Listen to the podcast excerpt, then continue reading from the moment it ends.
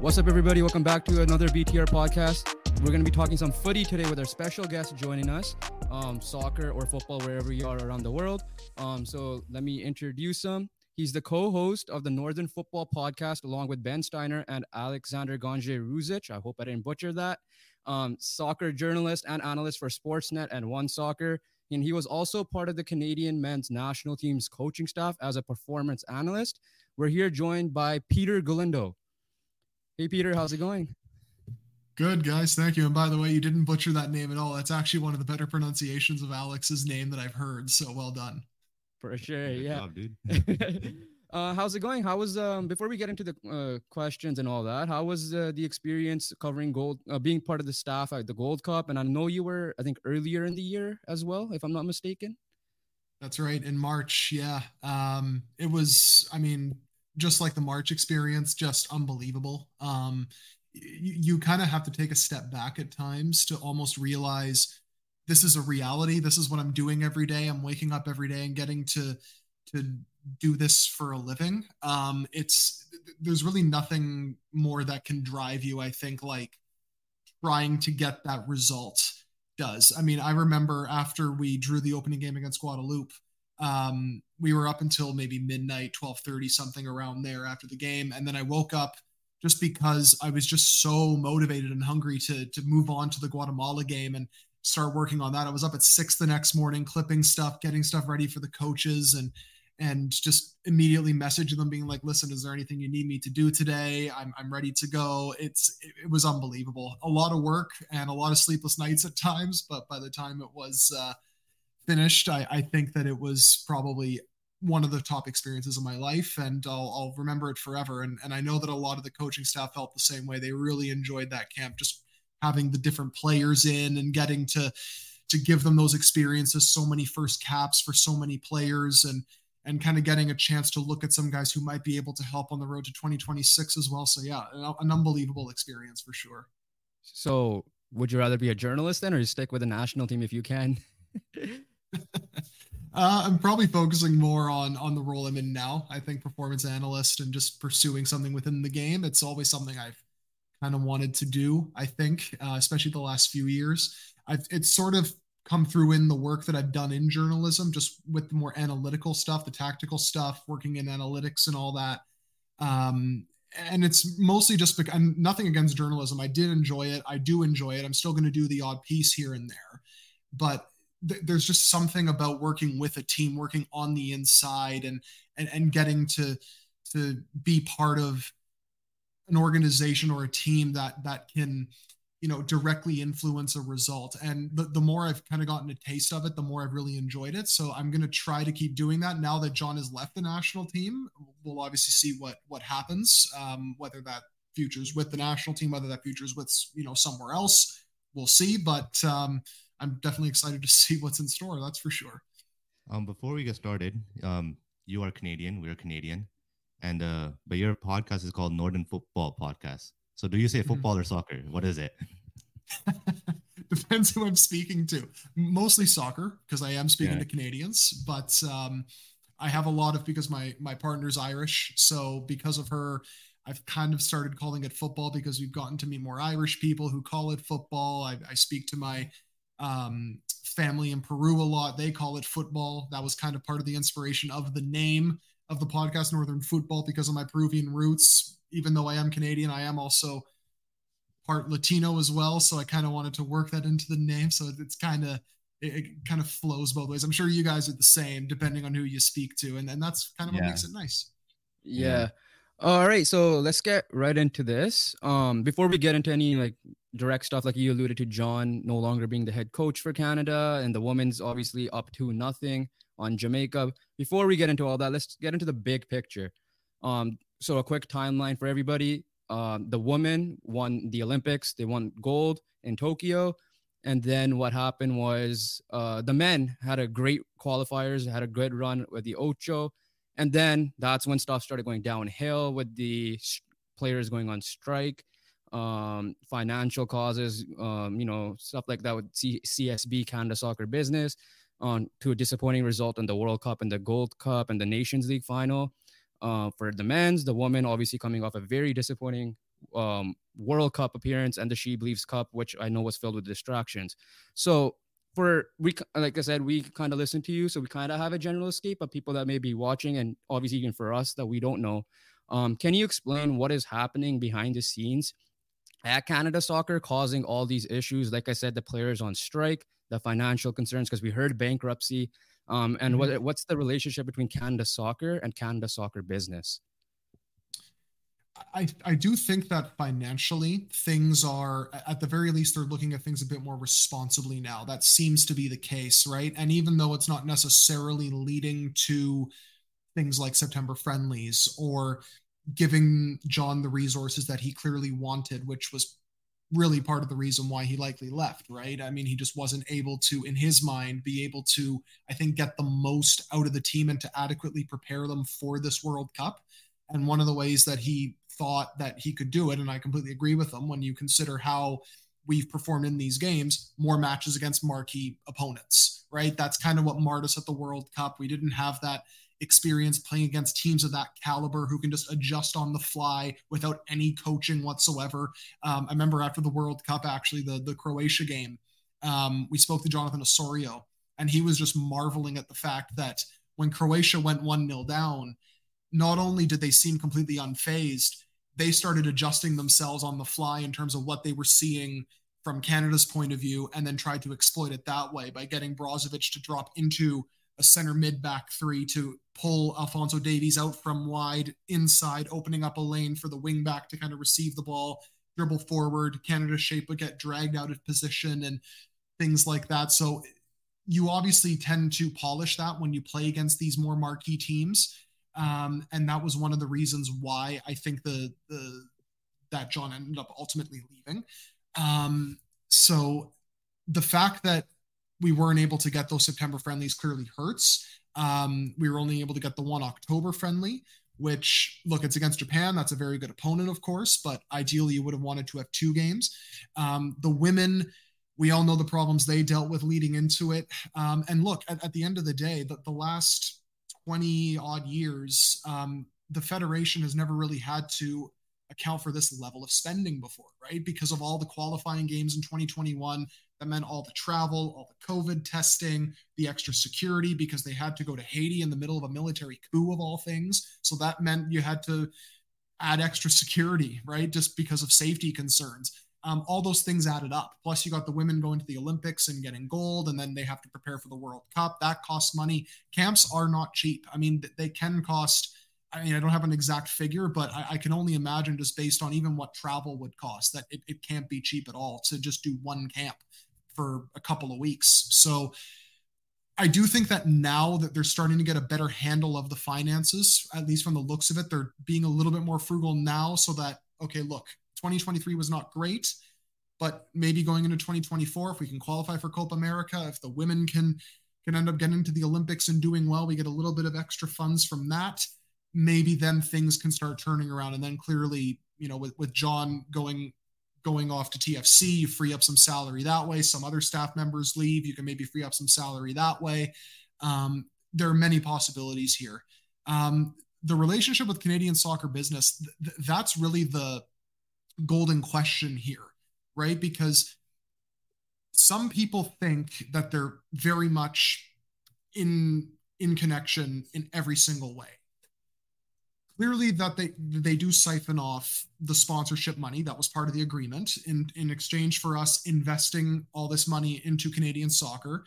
We need to mitigate and cover our losses. So, in exchange for that, we're going to take the sponsorship money, which was actually quite a big chunk of money for Canada soccer in 2021. I think it was something like 15, 20 million dollars they made that year. And then, I mean, you can't even imagine what they would have earned in a World Cup year if they were getting sponsorship money from that. You got CIBC jumping on board, BMO jumping on board, other massive sponsors that that could have been extra money into Canada soccer's coffers. So that is where you kind of look at and think, okay, just how much are they in cahoots here? Um, and, and it really is the the golden question here now because especially with the men needing to hire a new coach will csb influence that how much influence will they have it's all these kinds of questions that people are rightfully asking because when you look at us soccer and soccer united marketing which was the marketing arm of major league soccer and still is they were very closely associated with US soccer because they did a lot of the jobs that Canadian soccer business supposedly does for Canada soccer. And they were accused of maybe having their hand in the honeypot a bit too much in US soccer.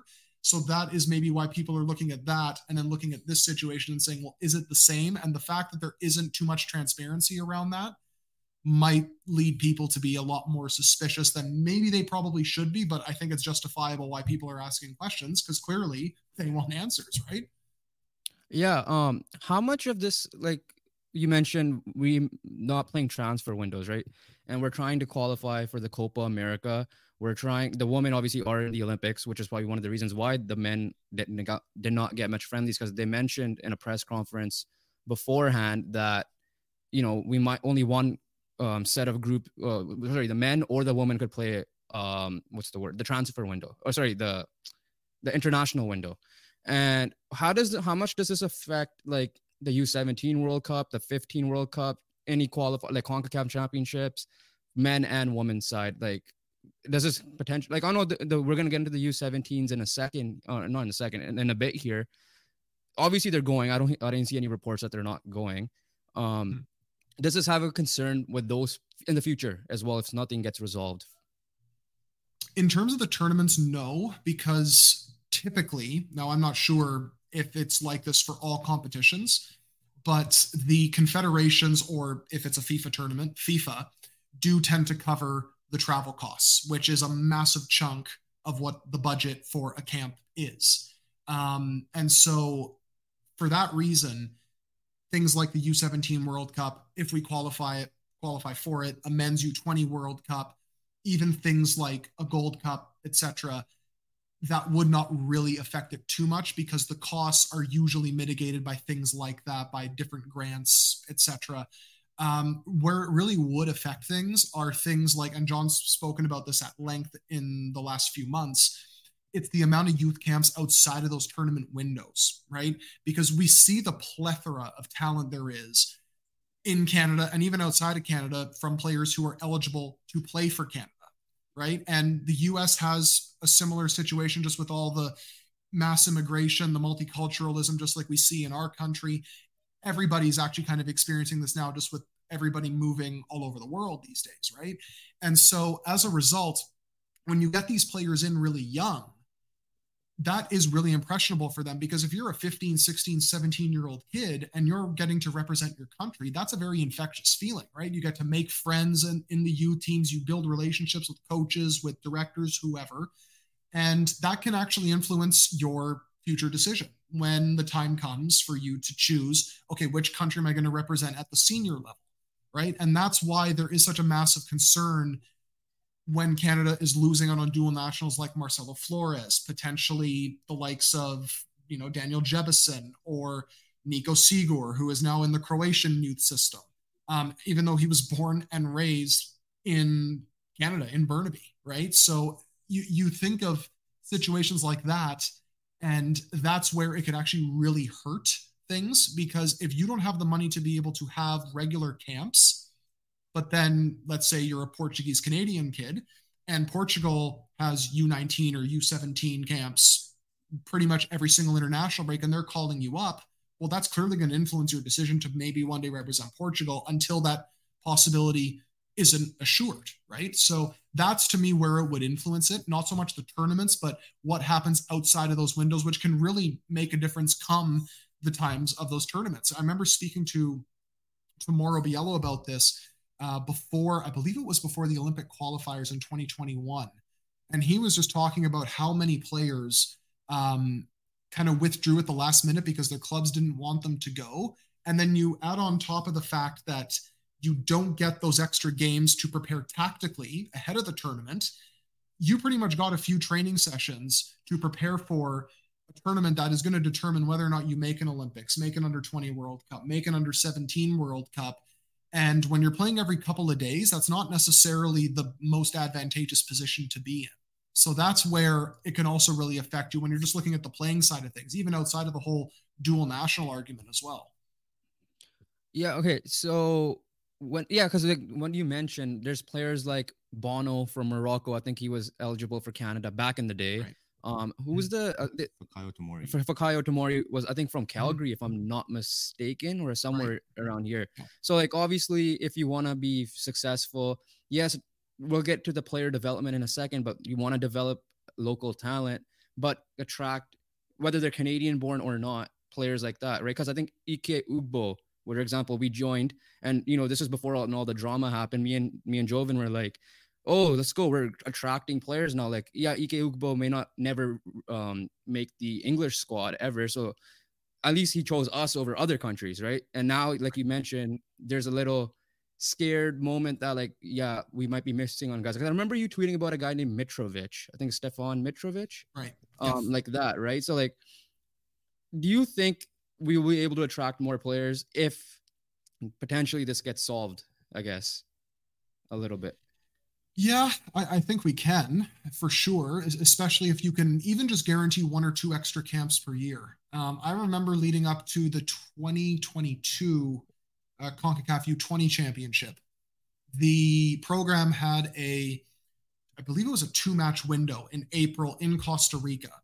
And they called up a bunch of kids who were dual nationals, like Jesse Costa, for example, who's now playing for Portugal's under 19s because there just isn't enough opportunities at the youth level for Canada for him to continue playing there. Um, and I remember speaking to a few of the kids' parents, and they were just raving about how excited the kids were to represent Canada, to be with their friends. Because a lot of these kids grow up together, playing together from the you know very young age, four, five, six years old. Um, you mentioned Mitrovic there. Him and Theo Corbeanu actually played youth soccer together in the Hamilton area when they were kids, and they're still friends to this day. Right. So imagine if those two could have come through the youth system together, or even just had the opportunity to come through a senior camp together that can make all the difference, right? Because in a lot of situations, it's the personal connections that can really make the difference.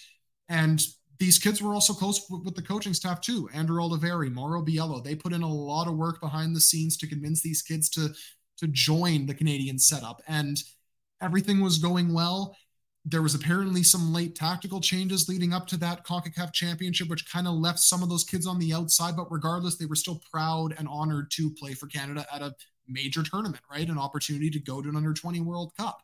Um, and if those opportunities would have been there post CONCACAF championship, perhaps they might still be in the ranks and we could be talking about them as possible call ups for this Japan camp or maybe in the future. Let's say there's a January camp in on the horizon and they could have had an opportunity there, right? So it's, I feel like if they solve these financial issues, if CSB or whoever can maybe inject some funds funds. There's a new heritage fund as well, which is more private.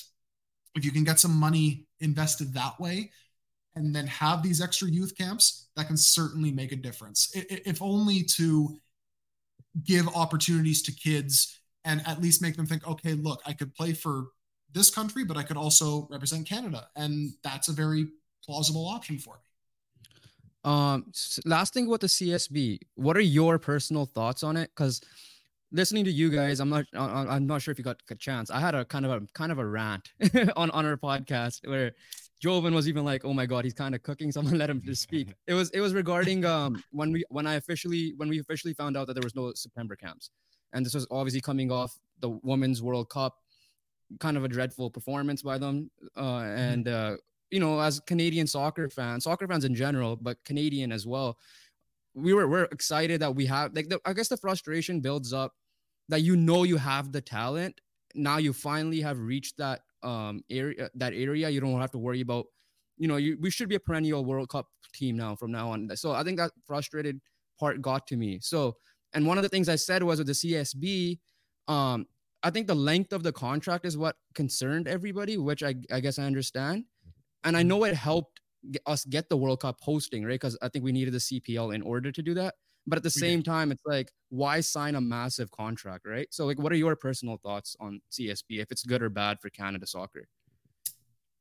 It's such a fascinating question because I feel like it's twofold.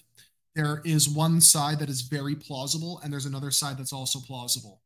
And maybe before I get into it, this is where I feel like sometimes people in the media they can tend to be a little bit too black or white with these things. They don't necessarily look at all sides and maybe contextualize things properly Because if we go back to 2018, even before that, like as the CPL was still planning on on forming and, and everything else, because the formation of CSB goes back to even before the contract was signed, right? Victor Montagliani had lunch with Scott Mitchell. That's when the CPL was born.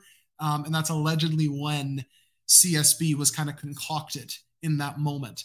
And when you look at it, we needed a domestic league to host a World Cup. And I do think wrongly as well, the Federation, as well as the future CPL owners, they put too much stock in the men's game because they saw that was the moneymaker. They saw that's what generated all the revenues. That's what really injected cash into federation. And that's completely true, of course. I mean, there's far more prize money at stake. There's far more money at stake in the men's game than there is in the women's game. And I remember John actually spoke about this at length in terms of what was motivating him to really get Canada to this 2022 World Cup. And it was that extra injection of cash where you can really do a lot of good to grow the game in the country. Because he estimated, and, and this is going to be true, anywhere from 20 to 30 million dollars US could come in from qualifying for consecutive men's World Cups. Now, we all know the issue that it has now caused since then. But when you look at that, and then you look at CSB and the CPL and Canada Soccer putting all their eggs into that basket. And you see them realizing, okay, we've got a league.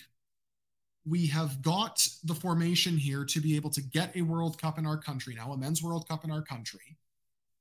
So now what's next? Because no one's investing in Canadian soccer. Not, neither of the big networks are investing in Canadian soccer. No one seems to really be paying for it in terms of sponsorship.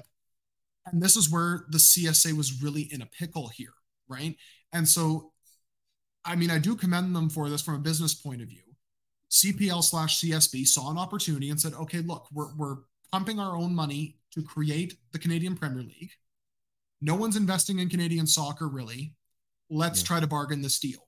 Because in 2018, j- just to again contextualize it, at the time, yes, the women were very successful. And I do blame Canada Soccer as well as potentially really mostly CSB because they were the ones who who I think were really more involved in this for not really propping up the women's game more and really trying to, for lack of a better term, milk all that they could out of what was a very successful women's program.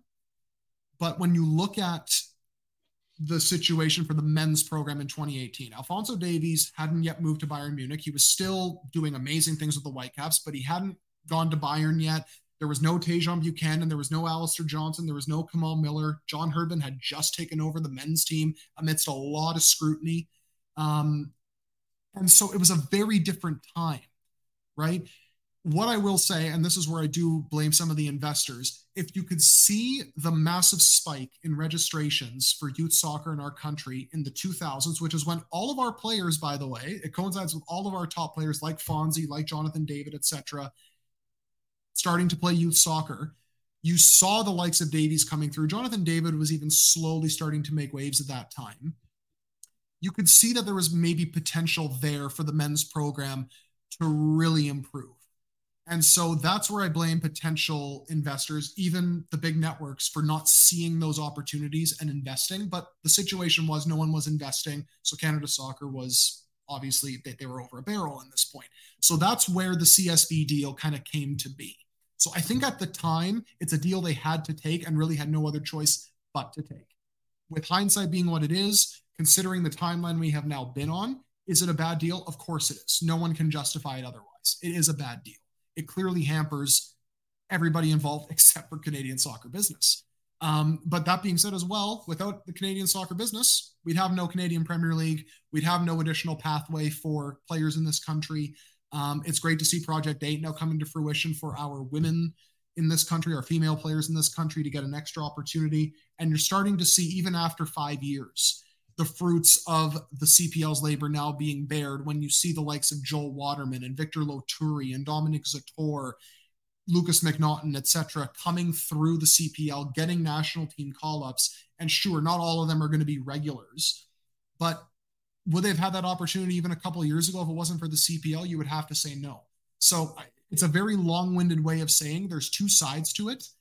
One where you need to contextualize the situation it was in, but then another where you have to say, all right, if Canadian soccer business really does care about growing Canadian soccer, if all sides want to find solutions here, we need to stop the infighting, we need to stop the lack of trust, and we need to find some common ground here. Because that is something that really has infected this sport in this country for so long. It's the lack of trust and it's all the finger pointing that goes around instead of saying, listen, my bad, I faulted there.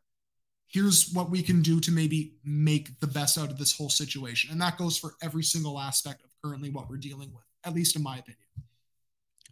Um, one thing you you didn't mention there is potential political funding. And listen, we're not we hate politics and ourselves. We don't we don't follow it properly.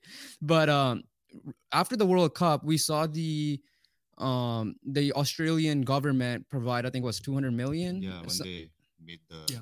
bronze medal game, right? Yeah, they and they saw something and like the government fund they help they're helping the program out there. Do you think that our government, depending on who it is at the time or whatever the case may be, should also help involve themselves?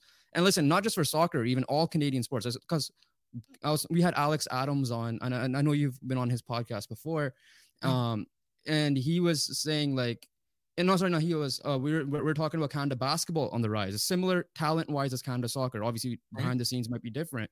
Um, mm-hmm. not just hockey anymore, right? Because even the Olympics, we got runners, we got swimmers, we have like hammer throw people. Like we're getting we're getting up there in sports, right? And yeah. should they be helping fund uh in sports in general in this case let's just focus on soccer um for the both men and women's side because we have a talent yeah we may never win the men's world cup but the women's World Cup, we definitely have a chance if if everything falls right.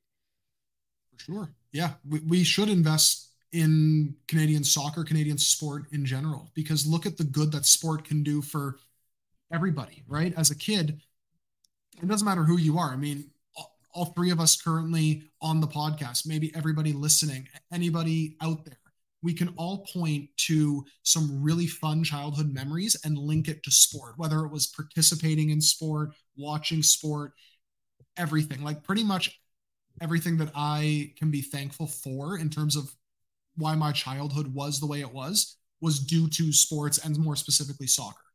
Um, and to really, I think, help our kids that's a great way to to i think spend taxpayer dollars is just to invest in the grassroots whatever that may be through coaching through better facilities i think that's really the big one is the facilities because how many times have we gone to a grass pitch and you can't play on it because oh well maintenance costs too much or there just isn't enough because they're all booked out right and, and now you're seeing even in in faraway places where you wouldn't expect it like you're starting to see more pitches being built. You're seeing these these multi-sport facilities being built. I, I now see that they're actually making an effort to build uh, cricket pitches in certain areas of the country as well, which is awesome to yeah. see. Right, just giving basketball courts, whatever the case, giving kids more of an opportunity to get outside, get active, to play, and to just fall in love with sport. That's a great way to do it. Um, obviously, as a soccer person, I would love for that to be in Canadian soccer for sure. And there definitely is a way to do that. I mean, in general, if we can invest in Canadian sport, I think that's a great way to do it. I, I mean, clearly, some taxpayer dollars are not going to some pretty um, decent places. I think that is one way that you can definitely start to, I think, win back some of the public is by just investing in sport. Because, again, we, we, a lot of things we can be thankful for in our lives can be tied to whatever sport it is that that we love, right? Yeah, sports is you know big part of our lives you know there's a reason why we're here having this conversation with you. Otherwise you know we still try to play as much as we can right? We always try to message cousins you know let's play some basketball.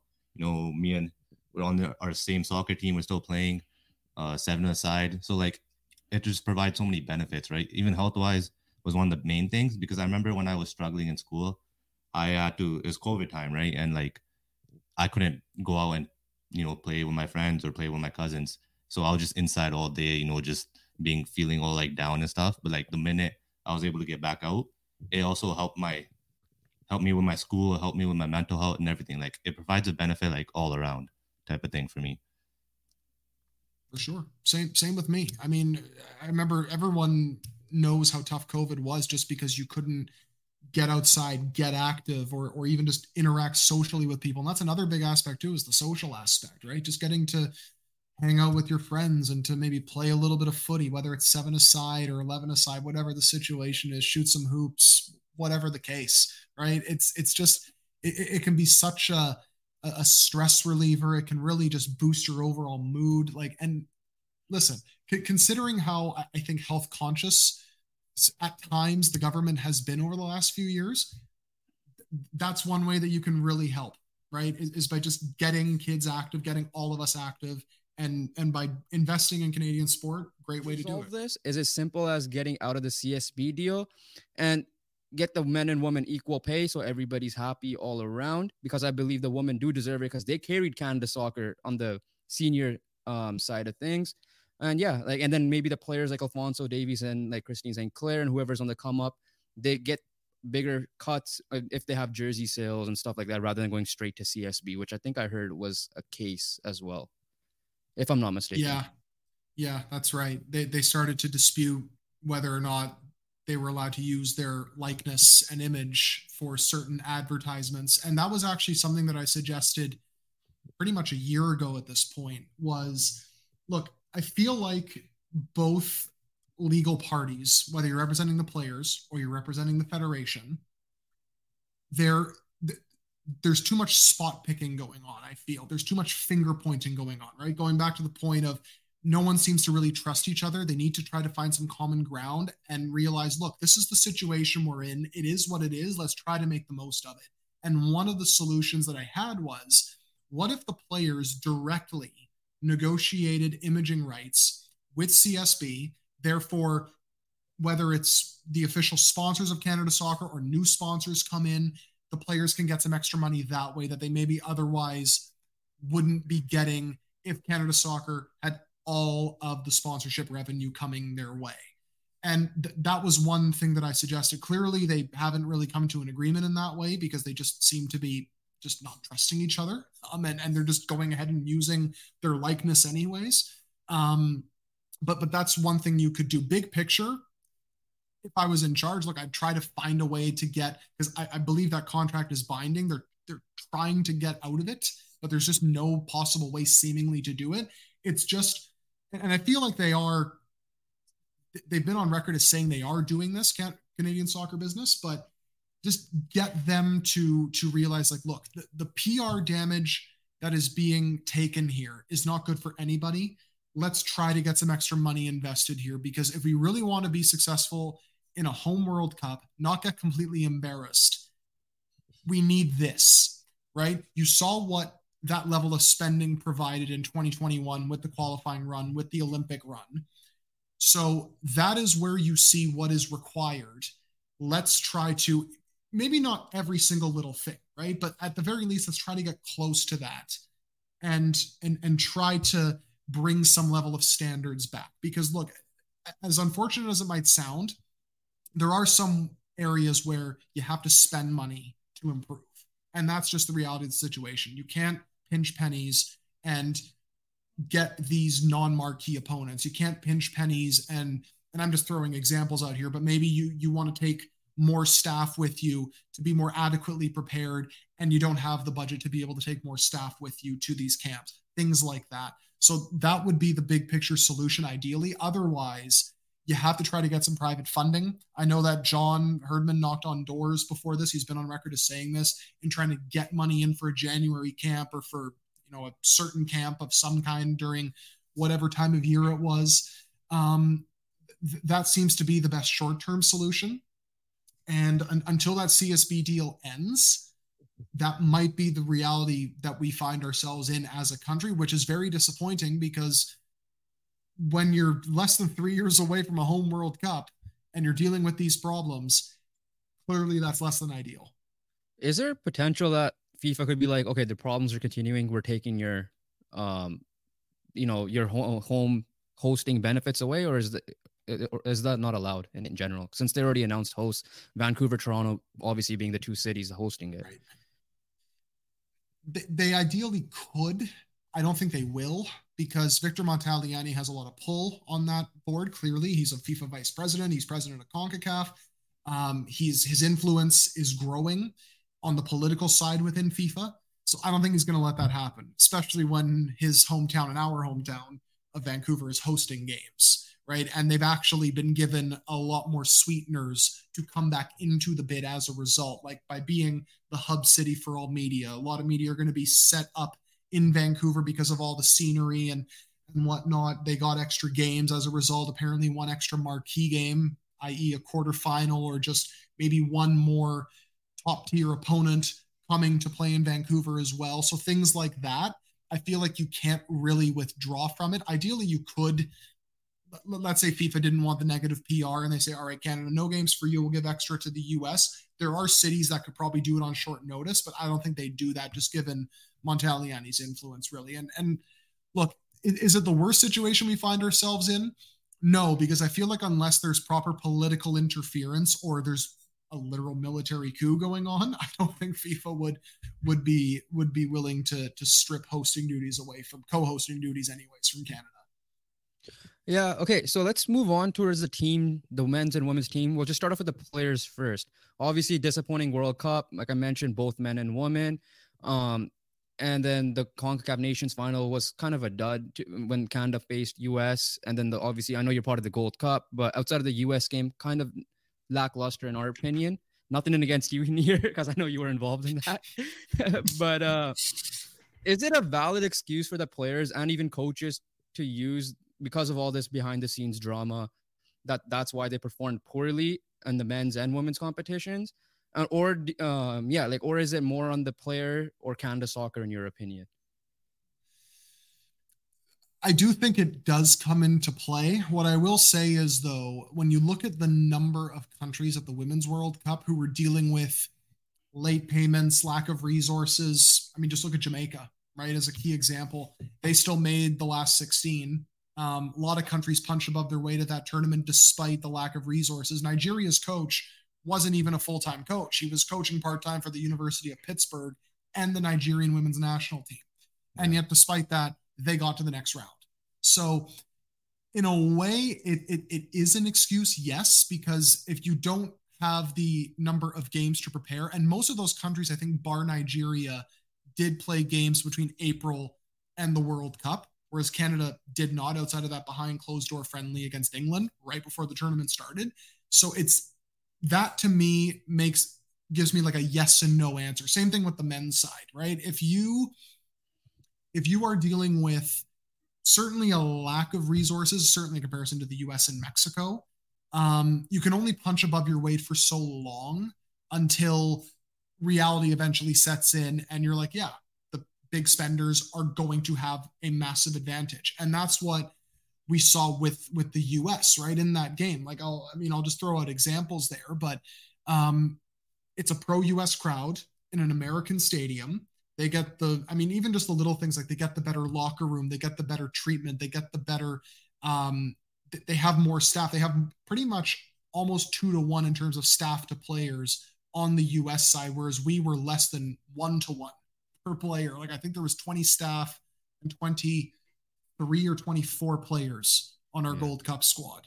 Um, things like that can really add up because even at the Nations League, like I wasn't at the Nations League, and I know for a fact that because of one performance analyst being there, that adds extra work to everybody else's plate. And then that could be the difference between, you know, getting certain things done and not done. And then therefore you're prepared less. And it's just a snowball effect right? So I, I do think that there is some credence to it. Um, people might then ask, well, what about the, the World Cup qualifying cycle? Because the issues that we're talking about now were still a reality a couple years ago. Because I know that people were kind of parsing through John's comments post Nations League final about, you know, we need to get serious. We have a lack of resources. We need more marquee opponents. And people are asking, well, why wasn't this an excuse during World Cup qualifying? Simply put, everybody was on the same playing field during World Cup qualifying. Everybody had three game windows, apart from that November window where the only time Canada didn't have to travel, they were solely in Edmonton and got everything to their advantage. But other than that, everybody had to deal with tight turnarounds, three match windows, tons of travel in between, lack of training time. Whereas leaning into that Nations League final, the federations were in charge of their schedules. And because the US had the money, they had, I believe it was 10 training sessions from just before the semifinal until the final. We had about three or four by comparison. And that can make a heck of a lot of difference just in terms of getting guys out on the pitch and familiar again, because they hadn't been together since March before that. Um, working on set pieces, which the US dominated it, right? Um, just working on certain tactical syncs and and whatnot. Like all those things do add up for sure. So that's that's where I do say that things like that, at least when it comes to the on the pitch performance, it can affect things like that. Um, but that being said, there are certain situations where you have to look at other sides, especially on the women's side, and say these weren't unique problems for us necessarily. Um, who are your core pieces for the men's and women's teams, the senior teams, right? Um, I think there's a couple on the men that you like pencil in no matter what. For example, Alfonso Davies, Stefan Eustaquio, Jonathan David. And then the women's side, I guess it could vary because I know Christine Sinclair is up there in age now, so who knows when she might retire. But is it straightforward that outside of maybe the defense, because that's their st- strong suit, mm-hmm. um, that's the core. Who's like the core pieces they're going forward for both men and the women. I think you pretty much nailed it for the men. I'd probably throw Ismail Kone in there now, just because of I think just the massive growth he's taken over the last year. And, you know, having seen him in that March camp, having watched him now at Watford for the last year, and even having spoken to uh, Richard Shaw, who was part of our coaching staff, he's coaching the under 21s at Watford. So he's actually gotten a close look at Ismail over the last little bit. And the growth is remarkable. Like you can see tier one potential there. You can see him going to a big club and actually thriving at this point. And you watch him in that US game he was fantastic at breaking the US's press, progressing the ball forward. And he's just so calm out there, too, which, you know, I feel kind of goes under the radar sometimes with just how good he is, is just how unfazed he is in those situations, which is crazy to think that he was playing amateur soccer in the Montreal area a couple years ago. And now here he is playing for a promotion contender in the championship, getting caps for Canada, and is now a key player. So I throw him in there on top of that. Um, on the women's side, Kadeisha Buchanan for sure, Kailen Sheridan for sure. Um, I'd now say Ashley Lawrence, just given her growing veteran leadership, and now she's moved to Chelsea, one of the top clubs in the world, and she's going to thrive there. Um, Julia Grosso, 100%. Jessie Fleming, 100%. From there, I feel like it's it's an opportunity Jordyn Huitema could take, but when you watch her with Canada, you think is she being hampered tactically, or is she just not maybe comfortable being the star up front these days for the national team? Because at the club level, she's thrived. But for the national team, you feel like there's maybe something a little left to be desired. Um, so those would be the names that I'd immediately look at. And it's great to see the likes of Grosso and and Fleming and whatnot becoming more key pieces for Canada. That Jamaica game, they showed a lot of flashes, which is good considering the World Cup that just happened.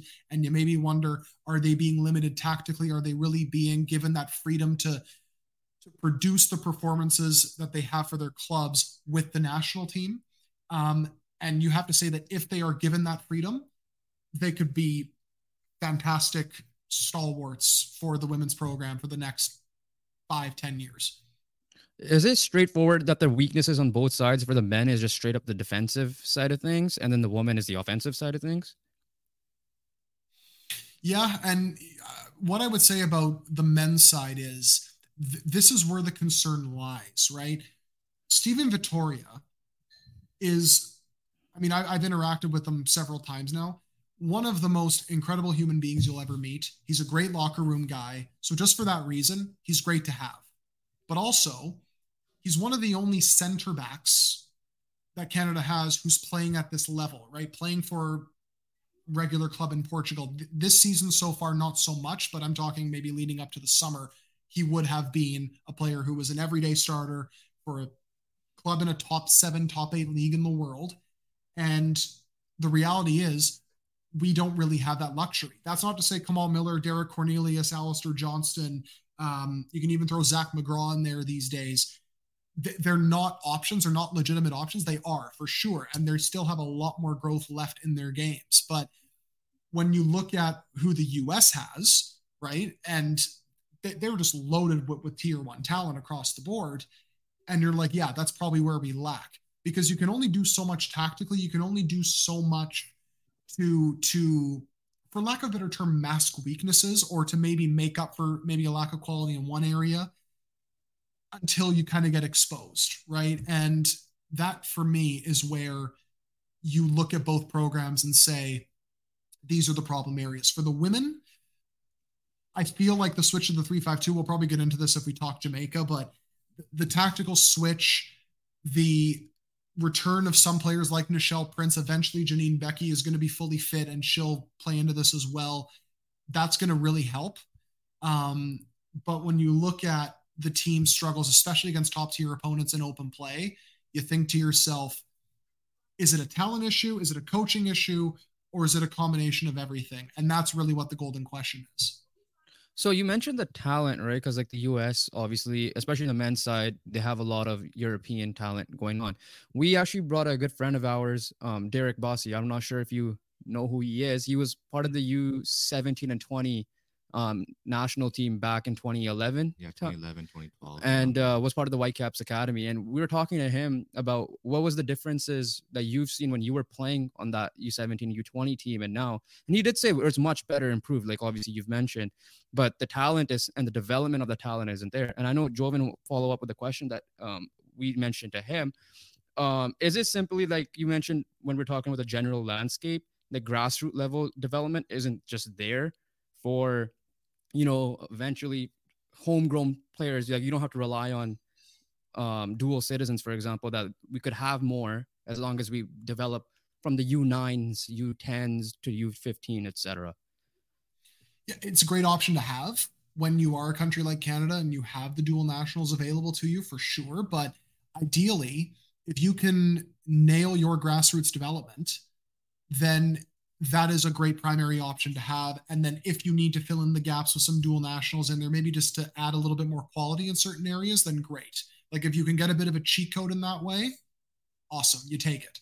Um, but the what's crazy is despite the lack of facilities, despite the maybe at times lack of proper scouting in this country, the talent is there. Like I grew up playing with kids of all different backgrounds and creeds who were absolutely unbelievable. Like whether they were Korean Canadians, Iranian Canadians, Portuguese Canadians, Indo Canadians, whatever the case. And they were so, so, so good, but they just were not recognized. They were never seen by the people who mattered. Right. And that really is the problem. When you have such a massive country like ours, just by area, um, it's really hard to, I think, get every single player but that's where the talent ID camps need to come in. That's where maybe the regional national development centers need to come in. So then instead of having to focus just more broadly across the country, you just assign like, okay, this this national development center is just for BC. This national development center is just for the prairies. This one is just for Ontario, et cetera, et cetera. And then you maybe start to bridge the gaps a little bit there because far too many kids are slipping through the cracks. And they're not achieving their potential or getting the opportunities. And that's what's so unfortunate. Just look at Jonathan David as a great example. He was still playing club soccer when he was playing for the under 17s, one of only two or three kids, I think, who weren't in an MLS academy. And he was by far the best player. So it goes to show you that you don't have to be in an MLS academy. You don't have to be in a certain environment to achieve your potential, to be a quality player. You just have to be given the opportunity sometimes, and the rest will follow. And that to me is where the issue is. Thank God for the CPL. Thank God for League One Canada. And you're starting to see the gaps getting bridged there. You're seeing kids get more opportunities and then making the step up. Um, but there are certainly still ways to improve it. And by adding more facilities, by getting more coaches, by by maybe even lowering registration fees and, and giving more kids an opportunity because not everybody can afford to play youth soccer, unfortunately, or youth sport, unfortunately. Um, you can then really unlock even more potential in the country because that's the crazy thing. When you look at the talent, it's right there. Just look at the under 17s, right? They're always one of the top countries in the world when it comes to just the talent level. But then it's from that point on forward, as well as just the quantity of players from that level and prior where we maybe lag behind other countries. Yeah. Um uh, one thing I've learned from uh, what Derek said on our when he was here is that like he wanted a system where like where the kids and the the senior team are playing similar. Where like he uh, wanted to break it down by each province, like you mentioned, where he could like okay, coaches, you know, this the national team is playing four three three, drill that in the kids. Right, coaches were playing four two three one, drill that in the kids. So that way they're they're growing up and playing this system that you know the national team plays, which could probably you know help the development, right? Because like one thing I find difficult as a player is like you know just playing one thing you know as a club level. Then if you go to a different team, you have to match another system, uh, like you know another coach's system. Where like if we could drill it in the kids early on, they could might you know have an advantage, right when they could potentially join the youth team. Yeah, 100%. And that's where I think, at least on the men's side, that you saw some of that kind of coming through while John was in charge. You know, he was playing 4 3 3. The under 20s and the under 17s were also playing 4 3 3 with similar tactical platforms. Um, and that to me is very advantageous because a lot of top countries, whether it's France, Germany, Italy, what have you, they all follow that same template. Because then when it comes time to join the senior program, at least you have that framework behind you and that knowledge behind you from a young age to know, okay, this is generally how the senior team plays. If this is my role, this is the responsibility I have to carry out. This is where, and I'm just, let's use a center back as an example. If my wing back has a wing back sink and he has to push up to the opposition fullback, well, then this is the space I have to cover here as a result. So that's where I would say that things like that, it would be very advantageous. And I think, at least for Canada, especially when you consider that maybe at times some of the players don't get that really high level tactical coaching from a young age, that's really where it can be very helpful too. Um, so in your opinion, where is the best for a young guy? Let's just say they're 10, 11, 12, they get recognized by the Whitecaps locally, for example, or Toronto, etc. Um, where is the best place for them to develop if they're young? Obviously, it depends on each player's talent and position. But if you mm-hmm. were to go, because we have the MLS, the MLS Next Pro option, NCAA if you're heading into college. Usually, I know a lot of the women, for example, Julia Grosso from Texas. Um, I think UCLA had Jessie Fleming, and then the CPL now. Or should they be have an opportunity to go to Europe? Go to Europe. Like in your opinion, is it just simple as where you get the most opportunity to play or is it or do you have a situation where what this one gives you the most development as a young player? Yeah i, I would say that it's it, really is i think dependent on the player of course but it, it would just be where do i see myself getting the most opportunities to hone my craft? Where am i going to get the best coaching? Where am i going to get the best possible facilities and resources to realize my potential um, do you know? Am I the kind of player who maybe improves more with the with the amount of games that I play at a higher level? All those things come into play. If, if it's the latter, in terms of I need that match practice to really improve, then you probably look at League One or the NCAA or the CPL, even if you can maybe get opportunities there, especially now that they're starting to open up youth programs themselves. That could be a pathway that I follow. If you have a European passport and you have some opportunity to trial at some top level European academies. And you feel like by getting the absolute best coaching and by being with kids at your level and age, and you, you get that experience abroad and you really get to take in that culture, that just 24 7, this is how serious it is culture. You can improve that way, you take that. Um, if you feel like you want to stay at home, but you still want the best possible facilities, join a Whitecaps, join a Montreal, join a Toronto, etc. It, it really is just tailor made to the player, really. And this is where I think again having all those multiple pathways is so is so advantageous because we're not a traditional footballing country. That is where this can come in handy because if you are someone who wants to get an education but still keep playing, you can go through the NCAA. It worked for Kamal Miller. It worked for Tajon Buchanan. It worked for Kyle Aaron. It worked for Alistair Johnston. Um, and now look at where they are, right? If you want to go the traditional route in terms of going into an in, into an academy, sorry, and then coming through, maybe a bit more of a cheat code because he was so clearly good, but you can go the Alfonso Davies route, um, et cetera, et cetera. So this is why I'm so fascinated to see what happens in the next five, ten years as League One Canada keeps growing, as the CPL keeps growing, and really seeing kind of what happens to this next generation of kids now that they have so many more opportunities, even compared to when I was was a kid. It was either you join an MLS academy, you go to college, and maybe possibly play, but even then, that would have been a bit of a pipe dream. Other than that, you were kind of screwed. Now there's five, six, seven chances for you to be able to at least continue to pursue a dream of playing professionally. Um, okay, this is more of a local question, so maybe might, I know you're in the East Coast right now, but mm-hmm. and Alex I know is on the West Coast. So if I ever have the chance to meet him or do a podcast with him, it, it might, he might be more reliable on this one. But just I guess if you don't know, the Whitecaps U19 team here, they play in the Fraser Valley Soccer League. Now, that's just like a local, I guess you could say, beer league team, like the premier level there.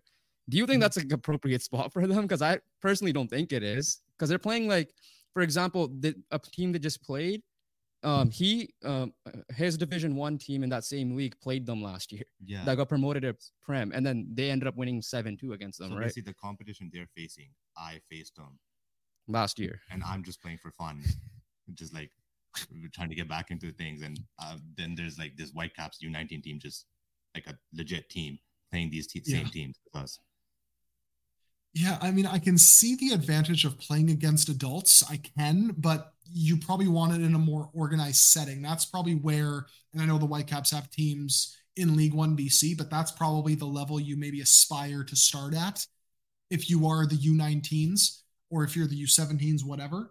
Um, because that way you're still playing against people of all ages and you're still playing in a semi-professional structured environment um, and you're also playing against adults. So that that's probably where i where i would ideally like to to see all these youth teams play. I know toronto um, fc as well they have a similar issue in that they play they play in league one ontario um, and they're under 21s i believe or sorry they're under 20s or they're under 19 somewhere around there they play in the under 21 division in League One Ontario, where I feel like that's kind of a waste because you could end up aspiring to a better level and it would just help the kids too because what can you really learn by playing in a in a setting like that really like i mean and absolutely no disrespect to it because i play in a local yeah. men's league too and there are some fantastic players 100% but yeah at the end of the day we're playing for fun we're paying to play and by yeah. just you know getting a run out and you know, maybe trying to win a few games, right? Whereas yeah. these kids are trying to become professionals, right? It's a completely different mindset. It's funny because like um U17, they're playing MLS Next Pro. Then U19, mm-hmm. you're playing in this, let's say, beer league. And then the next level is like you said, League One BC and stuff like that. So I was like, that's a weird, like uh weird loop, right? weird loop there. I was like, because yeah. like if if for example, he's playing someone from the Whitecaps U19 in a cup game, it's just like I know I'm not good as you, so what's the point at the same yeah. time? Just like, yeah, well, and, you know, what happens if, if you know someone, God forbid, has a really late tackle and breaks yeah. a kid's leg, right? Like that, it, happens all that can time, happen right? easily, like, right? And it's not like the rest are the best. Right? The rest are there. Like we're getting paid. We're yeah. not. We're not going to hear like try to stop fights or anything. We're just like blow our whistle and hopefully you stop yourself. um, moving on to the transfer. Last thing with the tra- uh, players related here. You mentioned the depending on the player, um, where they best fit to uh, continue the development, right? You mentioned Alfonso Davies going from the Whitecaps Academy. You mentioned uh, the NCAA route, the CPL route, because I know someone got selected from the U17. I forget his name. I think TJ Tahid was his name. Yeah. Um, but when now, let's say you're at the level where Alfonso Davies, Jonathan David, Stefan Eustaquio, Julia Grosso, um, Kadeisha Buchanan, and them are when do you think is the appropriate time because uh, to transfer out of their current club now obviously not everybody's going to be alfonso davies and hit bayern munich right off the whitecaps right uh, for example jonathan david went from uh, ghent i believe genk ghent yep. one of the yeah, yeah. to Ghent. lille and he's been in transfer rumors for the last two years for example man united chelsea juventus um, mm-hmm. Same thing with Tajon Buchanan. So when do you and Ismail Kone, like you mentioned, when do you think is the time for these guys to transfer from like that to now maybe let's test our waters with the Barcelonas, the Atletico Madrids, the Manchester Cities and Uniteds, Juventus, AC Milan, etc. Again, depends on the player, of course. But look, in the case of Jonathan David, I'll use him as, as a perfect example. His first season at Lille, you can even say into his second season at times. I think the one thing that clubs might have been a bit cautious about with him was his lack of consistency scoring. Yes, he would get a lot of goals in a season for sure, but they usually came in gluts. They would either come all in the first half of the season, then he'd go cold in the second half, or vice versa. Last year, he finally got that consistency. And you top it off with the fact that he's played in some big games. He's won a title with Lille. He's played in the Champions League. Okay, so he's got that big game experience. He's played in a top five league. Check and check. Um, you look at his off the ball attributes. You look at his just general tactical IQ. It's off the charts. Like I've seen it firsthand. That guy can press and execute just the best cover shadows in terms of eliminating two players with just one swing of the hips, like I've never seen before. Um, you know, things like that, big clubs do look at.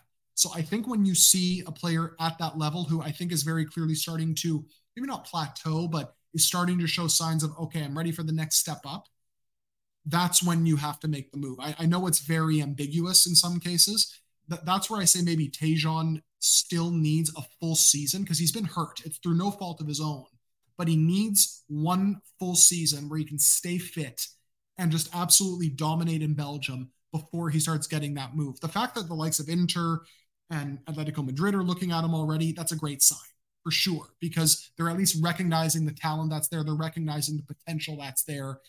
And he's a player who you see it in training, super competitive guy, always wants to be the best at everything. And that is an infectious feeling to have. And you need to have that mindset to play at the big clubs. So for him, it's, it's just about staying fit and showing that look, I can play for an entire season. I can play for a big club in Belgium because that does matter. I mean, if you have that pressure week in and week out of having to win every single game, the big clubs look at that and say, all right, he can handle that pressure. Let's see if he can step into this environment and do the same thing.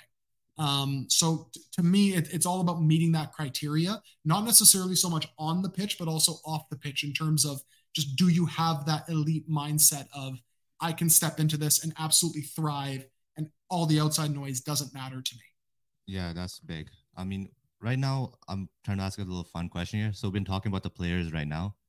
So based on current form, if you were to do a combined XI of men's and women's, who would be who would be your starting eleven if you were to combine both teams?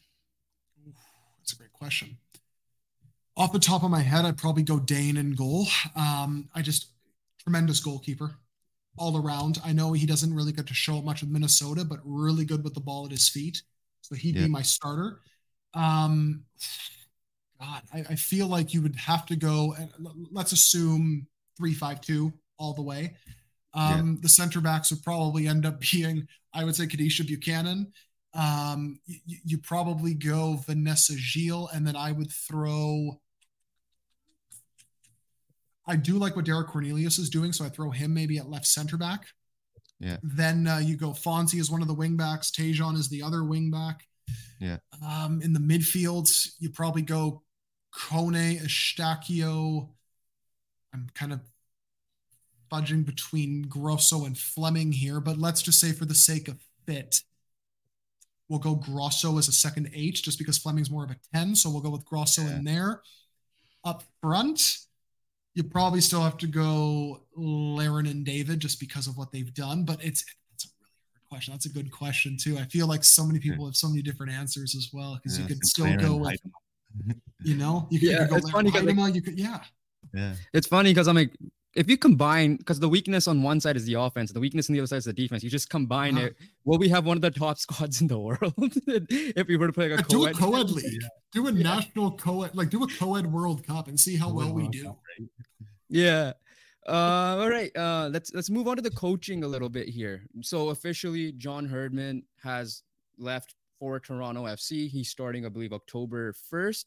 Before mm-hmm. we, uh, I ask you if he made the right decision or not like our thoughts if you then you could just let us know if we were kind of spot on or a little bit off like when mm-hmm. we were doing a podcast when this news broke out on joven and i simply were just like thank you you got canada soccer joy back starting with the woman and the men and we appreciate you all for that got us the world cup mm-hmm. not through the hosting way, like you actually qualified. The Ocho, legit, legit Ocho was fun. Like the Ocho had Mhm. so much fun watching it.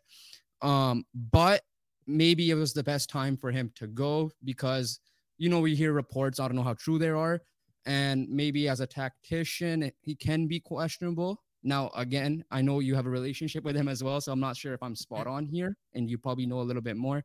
But I felt like it was the right time to go. But a huge thank you. Like he's the reason why he, we're in this spot, anyways, right? Um, do you agree with that? Do you disagree with some of that? I would agree with most of it. Yeah. Um, look, end of the day, we we achieved what we achieved in spite of a lack of resources, and it was the culture and the work ethic that John instilled on both programs. Um, you know, we were by far one of the most understaffed uh, programs, at least elite programs in terms of like World Cup caliber um, at the World Cup you know, even during CONCACAF Nations League, there were some mid-tier federations that probably would have a few more resources than we did. Yet we were able to achieve what we achieved just through the culture that John built in terms of, you know, we can believe, we can, um, you know, bridge the gap somewhat by just being the best run staff, the best run program, and and by just putting in the extra shift every single day. And that is, I think, why just spend a day in that environment. You kind of slowly realize how they achieved what they achieved during that qualifying run. Um, but it look, we, we saw it kind of play out in public, anyways, and you could see that John was getting frustrated with the lack of resources, with the fact that he didn't feel like he could adequately prepare the team for the 2026 World Cup.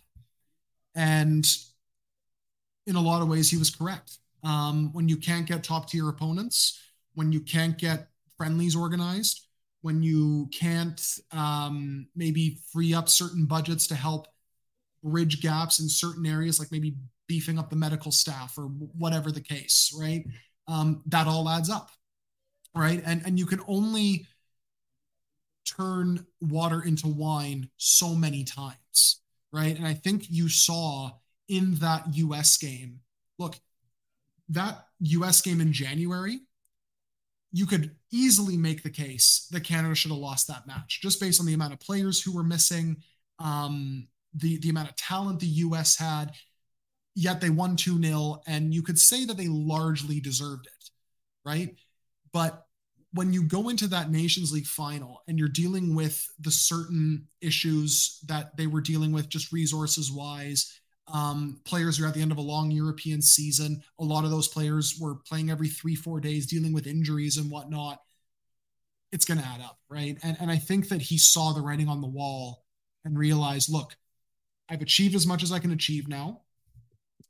I'm not going to be able to get the proper resources because I'm he, he most likely wanted to stay, right? I remember after the the Gold Cup quarterfinal, we were on our way back to the hotel after losing to the US every single one of us in that technical staff van on the way back to the hotel said we didn't we don't want to go home. This has been so much fun. We felt just invigorated by everything.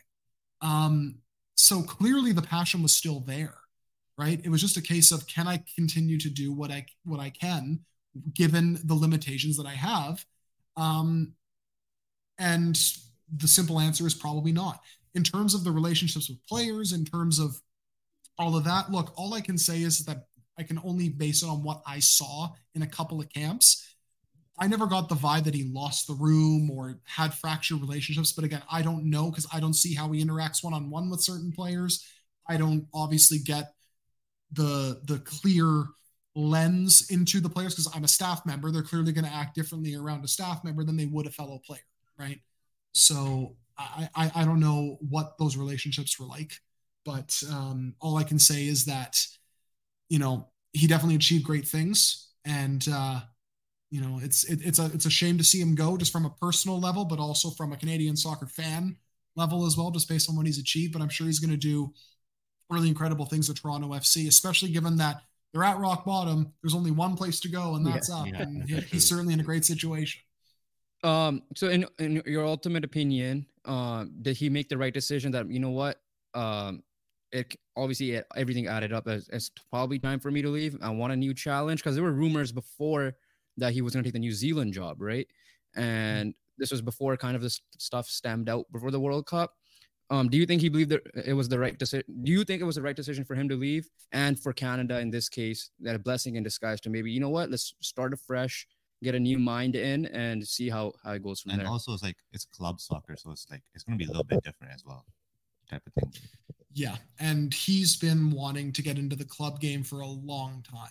I think. Well, maybe not a long time, but certainly it's something he's had his eye on right? And this is a great opportunity for him. Um, and the fact that Toronto FC is in the situation they're in, it's kind of a seamless transition because in Canadian soccer circles, for the most part, I, I'm sure he still has a really, really good reputation. So when he joins Toronto FC, it's going to be almost universally positive. And the fact that they are at rock bottom and there's only one place to go means that he's making the transition at the right time, at least in that regard. So I, I do think that based on the timing, this is something that I think he can use to his advantage because not only does he have all of next season, he has a couple games to close out this season to really get a look at certain players to see, all right, these are the platforms I want to use tactically. This is how I plan to play. Can we fill in the gaps here? Who can step up? Who won't step up? Etc who's going to vibe with each other in the room, all these intangibles. So it's in, in that way, very advantageous timing for him. And I'm sure he's going to make the most of it, as well as all the staff are going to make the most of it with the few games they're going to have entering the off season where they will then really put in a lot of hard work for sure. Um, so on the search for the Canada job, Mauro Biello, and he's the father of sorry, his son mm. is on the U17 squad, most likely will be selected for the World Cup there. Um, do you believe he should be given the permanent coach status? Because um, I know recently, literally just recently, the news came out that they're trying to hire a soccer secretary, I believe, yeah, and he, they're going to make yeah. the decision to make the next the, the decision to hire the next coach. Um, we don't know the CPL to be honest with you, and we're very casual MLS guys. We'll bandwagon when the Whitecaps are doing well. um, and um, so you know probably the coaches there more because obviously we're not gonna get the Carlo Ancelotti's or whoever else big name is gonna be mm-hmm. available, literally because of financial reasons as well. Who do you think should be the next head coach? And does Mauro Biello have a realistic shot at being the head coach for future? Um, for example, the potential Copa America qualifiers and Copa America and Nations League. And also, are you interested? Wouldn't say no, that's for sure. Yeah. Um, Mauro, I, I, do think has a really good shot because he's been an assistant for the last five years. Um, tactically, you know what, having worked with him several times now, um, one of the top, if not the top Canadian coaches tactically out there. So I think that if you want some continuity in that way, really good candidate to have. And he is, it's looking like based on the reporting that's out there from Canada Soccer because they have a timeline. They want to get the general secretary in, then they're going to hire the head coach. He's probably going to get this October window, this November window to qualify for Copa America. And then from there, we'll see.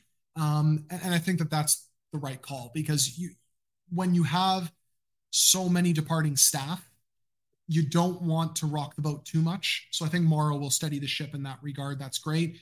I know he's interested. He's said in that statement that he wants the the job permanently, understandably so. Um, and he'll he'll definitely have a shot for sure. Outside of him, Bobby Smyrniotis, he's got a good relationship with a lot of the players in the current Canadian setup, like Richie Laryea, like Kyle Larin. He propelled a lot of their careers. So from a player relationship standpoint, he's going to have a leg up in that regard he's tactically one of the top coaches that Canada has to offer. Um, some of his in-game changes I've seen have been second to none.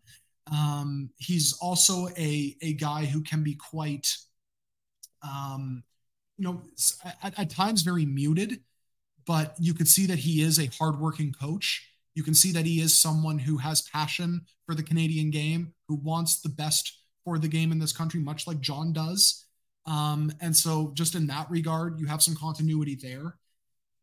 Outside of him, it, it really depends on who's going to be interested in the job. Like I've thrown several candidates out there, what as realistic or not as they could be, like Thomas Christiansen with Panama great tactician. He's a former player.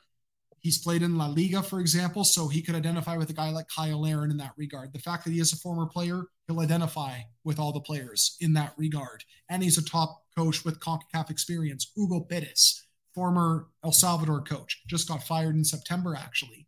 Um, he's got a great knowledge of the American youth setup, former player for the U.S., former coach at the U.S. youth level, did amazing things with, with a Salvadorian team that was largely composed – of American born dual nationals. So, in a lot of ways, he's got tools there, plus the CONCACAF knowledge to be able to help maybe propel the national team into the 2026 World Cup. Like the possibilities, I feel, are endless. You do have some good options based on the budget that Canada may likely have when it comes to hiring a coach. It just depends on who do they see as the right fit and who could come in here and maximize the talent that is going to be at their disposal too. Uh, so this is just a fun hypothetical question, you know, like a pro- projection, prediction based. But Atiba Hutchinson recently retired. So do you ever mm-hmm. see him in the future when he gets a little bit of experience being the head coach of this national team? If he's ever interested. Oh yeah, I could for sure. Yeah. He's yeah. and again, he's kind of one of those guys who's like a quiet leader, you know, he's he's never going to be one to kind of, you know, raise his voice and be that very boisterous leader, but he just leads by example. He's almost like a Sedin in that way. You know, he's he's the guy who's gonna, you know, be the first one in the gym and kind of lead by example that way and get everybody else to buy in there. And I think that's why he'd be a great coach. And he is a very smart, tactical man as well. So look, if he wants it, he'll he'll certainly be in in, in the running. Um, it would be great to see as well. because when you think of Canadian soccer, at least on the men's side, right. Atiba is one of the first names that comes to mind. So I think it would be awesome yeah. that way too. Do you think the drama will scare some people away, or do you think they'll, especially the, obviously the bigger names might, if they have ever had a consideration, but like mm. the CPL coaches, for example, and I heard hearing you guys on you guys' podcast, you mentioned some names there. Do you think they'll just they'll be scared because they don't know what what the hell is going on behind the st- uh, scenes, or will they embrace it because th- this is an opportunity at the end of the day, and if they do well, whether it be with Canada or they could get land a bigger job in a bigger club or a bigger country in the future? Based on the reporting that's been out there, I think it's both of those put together. They see the massive opportunity that's at their disposal in terms of we're at a home World Cup. We've already qualified. We've got a bunch of talent here. Um, it's a program that's on the rise, but then also there's the financial uncertainty and how much limitation am I really going to have here? And so that's why there has been reportedly a high level of interest in the job, understandably so. But then they have that caveat of, okay, but what how far are these problems reaching really? So that's that's kind of the, the golden question now, right? Because it could really depend. Like th- that is what will hinge on whether Canada can get this candidate or this candidate somewhere in the middle in terms of this is like our dream scenario. This is our kind of like low budget option. Are we going to get someone in the middle? Are we going to get someone closer to our dream option, or are we going to have to get someone closer to that to that bottom end, really? And and I guess we'll find out in the coming months. Um, so before we transition into the women's game now, um, just to wrap up the Canada soccer, or uh, everything related to it, um, Bev Priestman, do you think a with all this drama, she might follow the John Herdman if if nothing improves? And B, is she as much in consideration? Maybe she wants the man's job in the future. Who knows? I know her. She's come out and said, "I'm not leaving." Um, before the Jamaica game happened, and she's fully focused on the Olympics right now. But do you be- believe that if the drama still continues, people get fed up, like John eventually did as well? Do you think she'll follow that route of John Herdman as well? It's a possibility, yeah. Because um, look, as much as you could be invested in the job you're doing as much as you may have really good relationships with the players and and the staff and everybody involved there comes a time where you have to think about yourself and say okay is this really the ideal scenario to be in right now? And that's the worry here if you're the Canadian Soccer Association. It's can we continue to give our coaches the best possible resources to maximize these teams potential and if we don't do it, are we at risk of losing these coaches? So for sure, I, I think it's it's it, it's a possibility if it continues this way. um, it, it could be something to to potentially worry about. At least maybe not leading up to the Olympics, but potentially shortly thereafter if the problems continue up to that point. What are your opinions of her as a coach? Look, a lot of similarities to Herdman, understandably, because she was an assistant with John on the women's side. Um, she is a very motivational coach. I think tactically, um, you know, she, I think she's starting to get it a little bit more now. Like I remember myself and Alex on our podcast, we have been calling for 352 for the last year or so, maybe even more than that, just because of look, you have a lot of really good center backs. You have dynamic wing backs, got a lot of options in the midfield. You've got forwards who can play as a winger, but can also play up front as part of a pairing or by themselves, whatever they want to do. Um, it just makes a lot of sense in that way. And the fact that she kept persisting with 433 or sometimes, you know, not utilizing Julia Grosso as part of a trio, but in a double pivot where she probably isn't the best utilized, that kind of makes you scratch your head and go, okay, what is she seeing here? Like, what is the reason behind this? And so that's where you maybe have a couple of reservations. Now she's starting to come around in that way. I'm I'm always of the opinion of if coaches show growth, learn from their mistakes, and continue to progress in that way, then you can't fault them for those past mistakes. At least they're learning, at least they're getting better, and they're starting to to listen to maybe potentially some of the criticism that's that's coming their way. Yeah, so let's let's get into the Jamaica game now. Um, obviously they're up two nothing, so there should be, without jinxing anything, uh, comfortably in the Olympics next year because they're coming home, right? They got two away goals in Jamaica. So you mentioned the adjustment. What are your so obviously clearly you enjoyed the adjustments. You you're like you said. Um, were you surprised by that adjustment and that new formation that she did it? And were you surprised by players like Jordyn Huitema, um, Christine Sinclair, Julia Grosso all being benched, and not even like Chloe Lacasse, Chloe Lacasse started, but you would thought maybe uh, Viens would have started, but instead she was also on the bench, and Sinclair was an unused substitute in this game as well. Mm-hmm. I think when you look at some of the injury concerns they had, or maybe the fitness concerns, maybe the rotation policy they had in place, because keep in mind, they have to travel back to Toronto, play another game. That comes into play as well. Some players might come into camp with little niggles, so you got to manage things that way. There's a lot of different things that go on. Um, I'm not too surprised that you would have tweaked things tactically, especially given the problems they had creating chances in open play. Um, but the 352 looked really, really good in possession for sure. Like you, you were able to free up Quinn a lot. You got the wingbacks getting forward. Um, Adriana Leon was dynamic out there. She was all over the place. She had the freedom to drift across the pitch. Um, it, it was just a lot more incisive and dynamic, and and players seemed to have a lot more freedom. And despite the pressure that was on them, you could understand them maybe sitting back and playing for a nil nil or even a one nil win, something like that. But the fact that they kind of kept going, produced 16 shots, seven on target, I think their expected goals, that's the most expected goals they've produced in a competitive game, I think, since. God, I think since November. Um, and, and that's saying something because that's, I think, a run of seven or eight games in a row. So the fact that they were able to do that against a Jamaican team that was quite solid at the World Cup says a lot. So for now, I'd be interested to see what happens come the second leg, maybe once other players like Jayde Rivière get fit and, and they start to figure into this, if that continues. But there was a lot to like in that game, particularly from an attacking point of view. There's maybe a couple things in transition they could clean up, but otherwise, I do think that on both sides of the ball, a lot better compared to what we saw at the World Cup is the transition game just your biggest that's what your biggest improvement is? Because that was going to be my next question. Is there or is there anything else um you have in mind that they should still need to improve on? Really the transitions are the number one thing. Like look at that australia game and how many chances they were bleeding in defensive transition how many players were kind of caught too high up the pitch or just not in the right area. Um, that is still something they probably have to clean up. And look when you're changing tactics when you're changing personnel um, that's going to happen. It's just a case of getting on the training pitch, perfecting it a bit more, and then if in the next game you see improvements in that regard, then that's all that matters. That would be the one glaring thing, though, that I did see that you maybe want to clean up for the second leg and going forward too. So will they close it out Tuesday? In your opinion?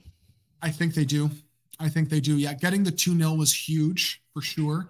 Um, the fact they're going to be at home in front of a sold out crowd, maybe the pressure's off them a little bit to produce a result. Um, maybe they'll go into that playing with a bit more freedom, and then they end up getting that really just hammer blow third goal. You make it 1 0, 3 0 on aggregate, and then all of a sudden there's no way back. Um, I do think they got the job done, and it's going to be a massive weight, I think, lifted off of not just the players' shoulders, not just Bev Priestman's shoulders, but I think the federation's shoulders, knowing that they got a sold out crowd, they got the desired result, they qualify for the Olympics. Okay, we can end 2023, at least on the women's side, on a high note from here on out. Yeah. Um, last thing with the women's side, unless you have a question, um, is it no longer just the U.S. as the powerhouse for the women's side? Because in this World Cup, they obviously didn't go far, uh, like they would hope to. Spain, obviously, with all their drama out, outside of that, but they played well. They they're young, they're up and coming. Japan still showed signs, um, mm-hmm. as some people may have written them off before. Uh, Nether- the European teams, Netherlands, England, for example, Sweden. So it's no longer the U.S. as the perennial favorite in the field, in your opinion. I'm assuming. I would I would agree. Yeah, I mean, you just look at all the strides that not even the European countries, but some of the South American countries and Mexico are making, and just the investment in the women's game.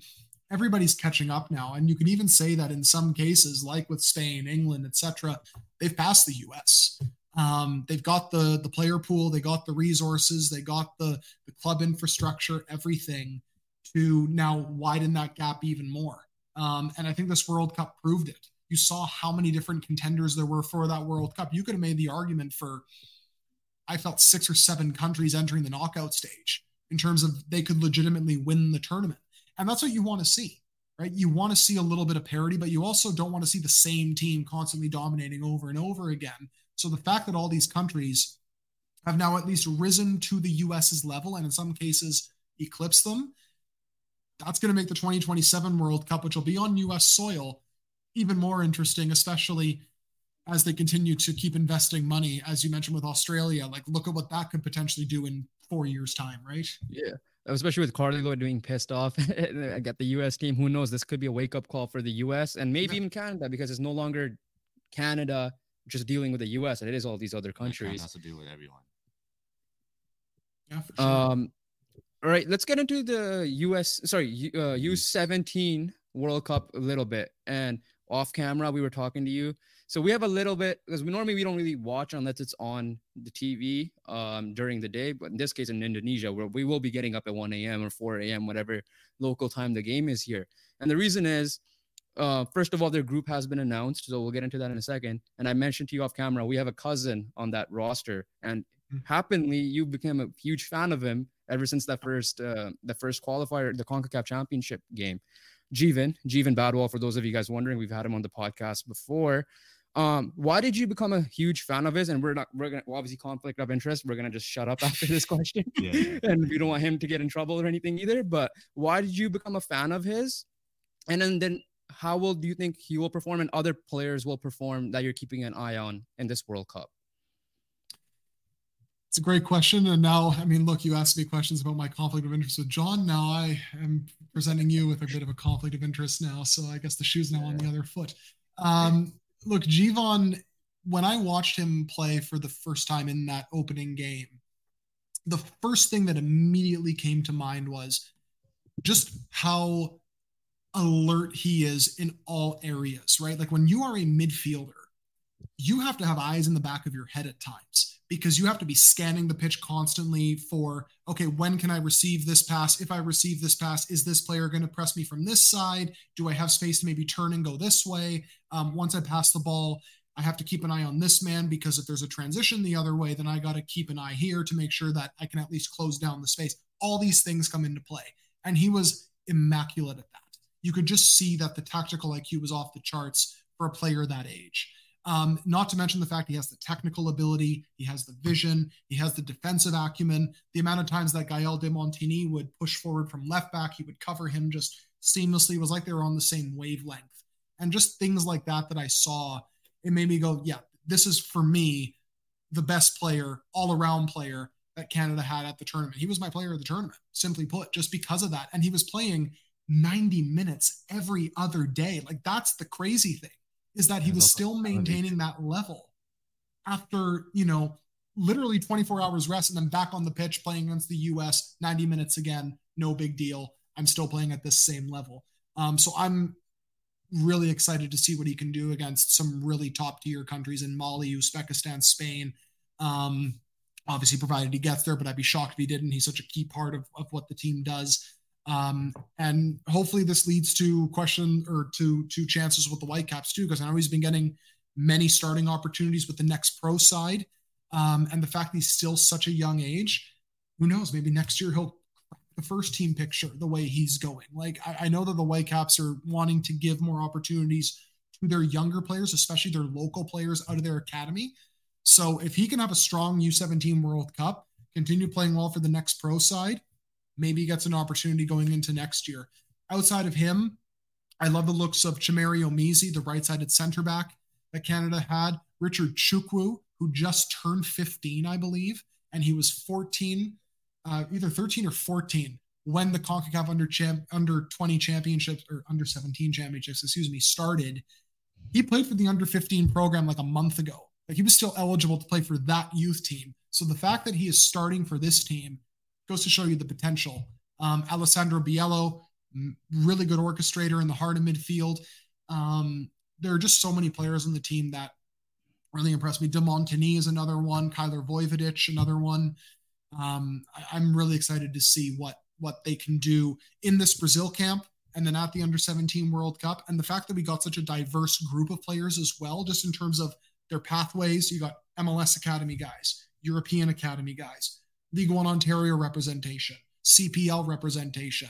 And then they come from so many different ethnic backgrounds and and and just multicultural backgrounds as well. It's just it, it's everything you want to see in a in a Canadian youth team. So I'm I'm I can't wait to see what what they can do. Yeah, I would say one person that impressed me during those qualifiers is uh Stefanovic, the other center back. I felt like yeah. he was just so composed on the ball and like he was able to progress the ball up the field. Like I just liked his ability to you know just play the ball as a defender. Do you yeah. believe a lot of these guys have potential to not even just the U20 to make the senior team early? Not not specifically to Jeevan, but any mm-hmm. anyone on this um, team as well. Given the dearth of center backs, you'd probably say those center backs will have a chance if they can get opportunities. I know um, Lazar has signed with TFC and he's gotten some games with the first team, and he's actually not looked out of place at all. He's looked pretty decent in some really difficult spots because Lord knows how how poor TFC have played, especially off the ball. So the fact that he's been able to go in there and and give a good account of himself kind of goes to show you his potential. Um, he'd be one name that I'd look at for sure. Um, Omezi and and Chukwu, De Montigny possibly could could figure into the equation. Um, Jeevan as well, you know, especially if he can get some first team opportunities with the Whitecaps as early as next year, he could figure into the picture and the team needs midfielders too. So that could certainly help in, in that regard. All right. So just a mini preview here. Um, thoughts on their group. Now, to a casual fan, they're going to be like Mali and Uzbekistan. Canada's got this, right? Obviously, Spain's there. But there's, you know, on paper, the name Canada should beat those teams. But people don't realize we were a pot four team, meaning on mm-hmm. paper as well, we were the worst out of the four. Um, how good are Mali and Uzbekistan? For those people wondering. Yeah, typically at the youth level, they they tend to be very, very, very good, especially Mali. Um, a lot of the African teams, look, this is a classic case of sometimes the scouting just isn't there where you really untap all of these unearthed gems. Tons of talent in Africa, as we know, right? Some of the best players in the world are from Africa. Um, but they wouldn't be where they are if it wasn't for some of the top European clubs opening up academies in certain countries.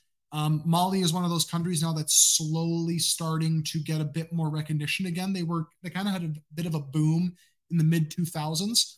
They're starting to kind of get that way again. Um, so they're going to be a tough out because talent wise, they're right up there. Um, Uzbekistan is the same in terms of they've always got the talent. It's just there's such an under scouted area that people don't realize the level of player that's there. And that's the thing with the under 17 level. Everybody's really on par, but what makes the difference is, and I mean, I know this sounds obvious, but sometimes it's just finishing off your chances, and sometimes the level of familiarity you have in those squads. And that's where I think Canada could have a bit of an advantage because for this upcoming camp in Brazil, they got a lot of returnees from that under 17 championship, sprinkled in with a couple of newcomers. So you got some familiarity building there. You can get two more games together, very advantageous. Um, and that could actually help them come come the World Cup because the talent gap is going to be right there. It's just a question of do we have the chemistry, the tactical framework, and the quality in both boxes to be able to get the job done. Um, Spain, we already know they're a powerhouse in general, but my, mm-hmm. so my, I'm assuming that's the game, one of the games they will probably lose, but obviously anything could happen. But we know that. But there's a guy in Barcelona, Yamal. Do you mm-hmm. believe he's playing on that U17 team? Do you have any intel on that? Because he's been playing on the Spain first team, right? So we know he's good. Right. He's playing on Barcelona's first team as well. Exactly. I mean, he's eligible. He wouldn't be the first, um, you know, Barcelona, Real Madrid academy player to get those opportunities. Like I remember Gerard De La Deulofeu when he was coming through at Barcelona, he still got opportunities to play with the under 20s, and he was a regular first teamer at Barcelona at the time. So it's possible if they see the opportunities in terms of okay, he's not going to play at Barcelona, but if he goes in the under 17s, gets that high level experience playing for the under 17s, that might be better for his development. It could very easily go that way. The fact that they are playing multiple competitions again in the Champions League, La Liga, Copa del Rey, etc., might mean that okay, when he gets opportunities, it'll be kind of in those games where we have to rotate the squad and then maybe gets opportunities that way. But it's still a possibility, just given that Barcelona usually have been pretty open about letting their young players representing the youth national teams, even when they become fixtures in the first team. Um. So last thing, um, where do you think they'll finish? Uh, do you think they, I don't in history? I don't think they made it out of the group, right? In the U seventeen, if I'm not mistaken, or have they? No, I don't think they have. No. So, do you think this is the year? And uh, yeah, how far do you think they could go? And at least provide competition if they don't get out of the group.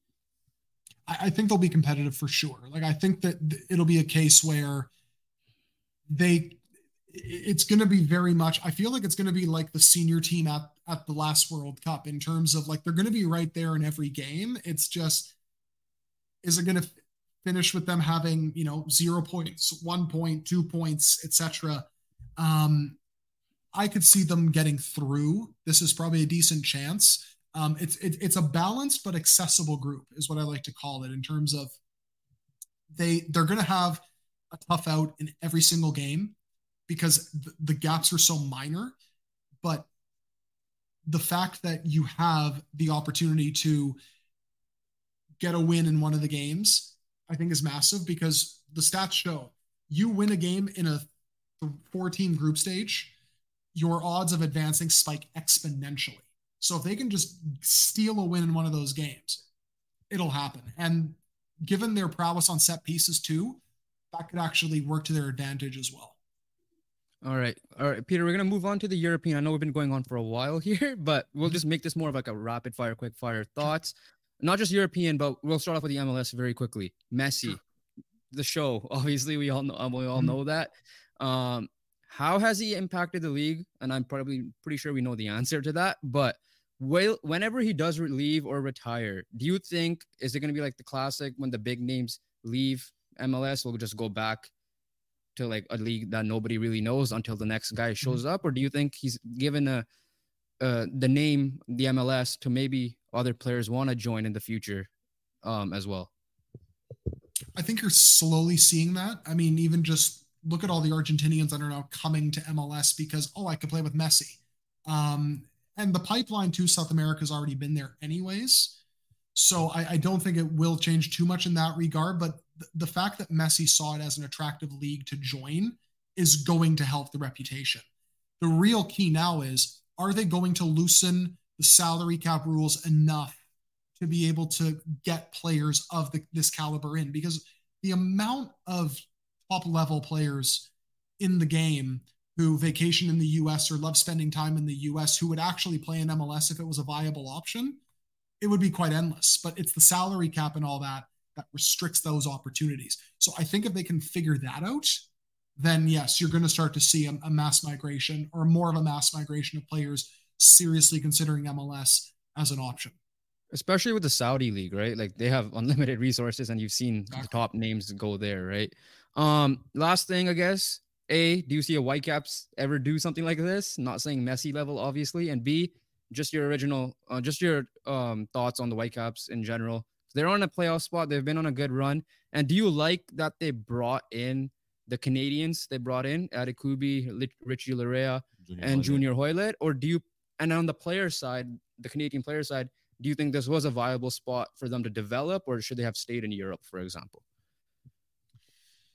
All right, I'll tackle that one first. So I think in the case of Sam, he clearly has been going through a lot mentally just because of what happened with the earthquake in Hatay and he lost teammates, he lost staff members, he lost a lot of really close friends. Um, and he was good enough to stay in Europe, but I think coming home was almost something of a symbol for him. And I understand his home is, is in Calgary, but he came through with the Whitecaps, played with the Whitecaps for a few years. I feel like that was symbolic in that way for him. Um, Richie is someone who definitely had the quality to go to Europe because he was such a late bloomer. That probably worked against him a little bit. Um, but he had the quality, he had the work ethic to stay in Europe. Coming back to Vancouver, likely getting a DP contract, and rightfully so. He has been an absolutely tremendous player the last four years. It's a testament to everything he has gone through. He very nearly got cut by Toronto FC and would have been on the outskirts of MLS and maybe could have called it quits four or five years ago. Now he is a key fixture in the national team and he's going to be on what could be a multi-million dollar contract. Um, and is going to be one of the faces of the club leading into the 2026 World Cup. So great move for him there. Junior, it's it's a very much a buy low, high reward option because Junior is a tremendous locker room guy, still a quality player. Um, He's going to instill a lot of that leadership. He's a great mentor for young players too. Uh, so that could help a lot of guys as well. I love the route that they took because not only did they sign three quality Canadian players, they also signed three quality people too, and that's going to really help the culture at the club. Um, they're they're definitely good enough to make a run in the playoffs. the The only concerns I would have are the first one is are they going to get the clinical finishing they need in, in a lot of these big games? Against Houston and RSL, it hasn't really happened yet. And then defensively, they seem to have a lot of issues. Stop me if you've heard this already on this podcast, but defending in transition at times. And when they then fall behind, the attack has a problem kind of fighting to get back into games. So I feel like if, when they play against teams of that caliber, come playoff time, those would be the two burning questions for me. But no doubt about it, they have the quality to be able to trouble a lot of teams, maybe make a run. They're top five in the league when it comes to expected goals for, expected goals against, and expected goal difference. So it goes to show you that they can limit the chances that they concede. They produce a good amount of chances, but can they actually execute in both of those boxes, right? That's going to be the X factor for them. Um, they can for sure attract a top level player because Vancouver's a world class city. Yes, it's very expensive, but with the money that they would be paying said player, probably won't be too much of an issue. Um, I would just love to see though what could have been if that waterfront stadium came came to to reality. Because yeah. if you have a world class venue on the Vancouver waterfront, grass pitch, sold out crowds every day, I think that that could have had an absolutely transformational um, purpose for the Whitecaps. Because if if you have the right facilities, especially with the facility they have at UBC now, um, so nice that even the Vancouver Canucks are using it in their preseason. Um, and you have a world class stadium, grass surface, and a fantastic city to live in. Then it's it's got everything you need if, if you're an elite athlete. So I think that they could still do it even with the turf. Um, but that is certainly something that I think possibly could hold back some players from signing in Vancouver for sure, especially in comparison to a Miami and LA, etc. What are your thoughts on the turf versus um, grass? Like, obviously, the grass is coming for the World Cup. Do you think every team should be allowed, should be sorry, forced to do the grass um, in the MLS? And I know there's always topics in the NFL regarding this baseball because they do they are on turf as well. A lot of the stadiums, mm-hmm. but just sticking to soccer, do you think it should be mandatory grass. Yeah, I, I, think so. Especially when you look at the money that a lot of these clubs have now, they, they can certainly afford to maintain a quality grass surface. Like I'll give you an example. So I'm of Peruvian descent. Estadio Nacional, where the national team games are played, that's owned by the government of Peru. So public funds go into the maintenance of that stadium. Yeah. They host concerts, they host all sorts of events on that grass surface. Now, is it always impeccable? No, but it's still very playable. It's still very decent. And the fact that they're still using public funds in Peru to be able to maintain that surface goes to show you it can be done. So, could they do it at BC Place, which is also a publicly owned stadium? For sure. Could they do it with Toronto FC? Yes, they already do. Across the league, 100% they can. And it would really help the quality of not only of the games, but it would also help maintain player fitness too, because there's a lot of unnecessary injuries that come with playing on turf. Uh, all right, let's move on to the European side of things. So, um, we're, we're Manchester United fans. I'm not sure if you're gonna hate us for that or whatever the case may no, be. Not at all. No. Um, why should we have hope? Because uh, this year's obviously started off a little rocky compared to last year. Obviously, they started off bad last year, but they got mm-hmm. going mm-hmm. on a huge run. Mm-hmm. Um, I'm not sure how much you've watched with them, but it has been frustrating for sure. Um, yeah. So, what are your thoughts on Man United, and should we hope that it could be for the better for the rest of the year? look, talk about issues in transition. Um, look, injuries haven't helped at all, especially defensively. Like I think that's really hampered the start. Um, when you have Luke Shaw go down, when you got pretty much all your fullbacks go down, then you have key center backs getting hurt in the middle of a big match, right? It, it, it's never going to be helpful. Um, I do think that they neglected the midfield over the summer for sure. Now they brought in Sofyan Amrabat. That's a great signing. I think he's going to shore up a lot of problems because he really is like a one man double pivot out there. So that's going to help alleviate a lot of problems. But that really is the big issue. Um, otherwise, they've pretty much filled in the gaps everywhere else. I mean, Rasmus Højlund has looked excellent in his first few games. You've got Casemiro, who's got that big game experience. He obviously can't do it all on his own, but you know you can rely on him. Bruno Fernandes is one of the top chance creators in the Premier League every single season. Um, defensively, when they had everybody fit, they had some of the best underlying numbers defensively in the league. Andre Onana, yes, he hasn't shown it yet, but last year with Inter, one of the top goalkeepers in Italy when the structure around him is good, just like any other goalkeeper. So the personnel is there provided everybody stays fit. We've seen that Erik Ten Hag can adapt on the fly. He has instilled a strong culture in there. Um, yes, there are problems with Jadon Sancho and Antony, which are not related to him, of course, but those are some things you maybe still have to resolve. Not everything's perfect, but I think given what Ten Hag has had to deal with, there, there is still a decent amount of optimism there. I, I just think it's a case of a lot of things have happened at the wrong time. And you guys know this when things are bad at Man United. The media piles on. Everybody really makes a mountain out of a molehill. That doesn't help either. Um, yeah. I, I, think yeah. once players get fit, and now that they got a win, I think that was massive for their confidence. Now that they kind of got the monkey off the back temporarily, that could maybe kind of help start to steer things back in the right direction. It doesn't also help when you have a Canada soccer based thing going on there because behind the scenes, are they selling? Are they not selling? And That's then you right, have, like yeah. you mentioned, the media yeah. thing. Yeah, no, because here, here's the thing all of our Cousins are Man United haters. Let's just put it that way because they're Liverpool fans, Arsenal fans, etc. My mm-hmm. reasoning is we've tormented them so much in the past that you know right. that's why they're all kind of like anything that United does, it's like rub it in our face or it's Var Varchester United. So that's how yeah, I yeah, that, yeah. that too. But yeah, we'll stick with that there. Um, Manchester City, just very quickly, is it still them and everybody else in your opinion? Like, are they? I'm not saying there's a we're like the Bundesliga or Ligue 1, but mm-hmm. is it still Manchester City winning the league for you and everybody else thereafter? I think so, especially now that you look at what happened today with Arsenal and Spurs. That's now a four point gap, I believe, between Arsenal and, and City. Their ne- their next likely challenger. Liverpool's look decent, but nowhere close to perfect. I don't think they have the squad depth to be able to cope with, with a title run in at all. And really, the one area that I saw for City that maybe could be a problem was their midfield depth. The fact they signed Matheus Nunes completely solves that, I think, because now they've got three or four solid midfielders they can rotate in and out as the fixture congestion comes. We know they got the depth everywhere else. They got that elite winning mentality. For me, they're they're still the favorite. that would have been the only question I would have had preseason. But now that they've kind of bolstered the midfield a little bit, they've alleviated the one concern that I maybe would have had. Um, let's go to the transfer. Who, in your opinion, is the best transfer, and why is it Jude Bellingham? Like you, you took the words out of my mouth. You know, he's making it look like a 100 million euro bargain, which is nuts. Yeah.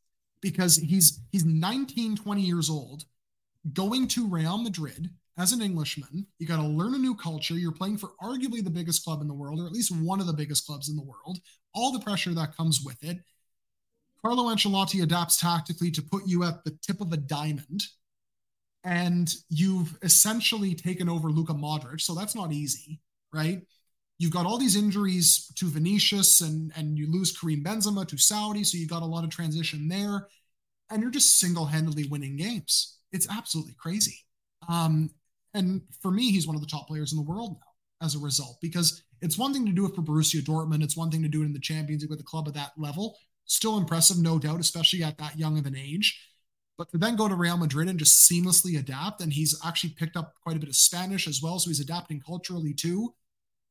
He he for me is is so far I think the top summer signing, and he's living up to the 100 million price tag, which some might have thought, okay, is he gonna wilt under that pressure? No, he definitely has not. He's very clutch. Um, who are some players just off the top of your head you would like to see request a transfer or get transferred? We'll keep it Canadian. I think Jonathan David is up there for sure. Um, I'd love to see what he can do in the Premier League, especially because I think when you look at the amount of fans there are of the league and just the clubs in general in the Premier League, a Canadian going to that league could have amazing repercussions for Canadian soccer because all eyes will be on him you know, it, it, it's a lot different to be doing it for Lille and to be doing it for Club Bruges or to be doing it take your pick, right? Even to a degree, Phonzie at Bayern. I understand he has his Champions League nights and he has his occasional, you know, highlight as well. I mean, he's off the charts right now with assists.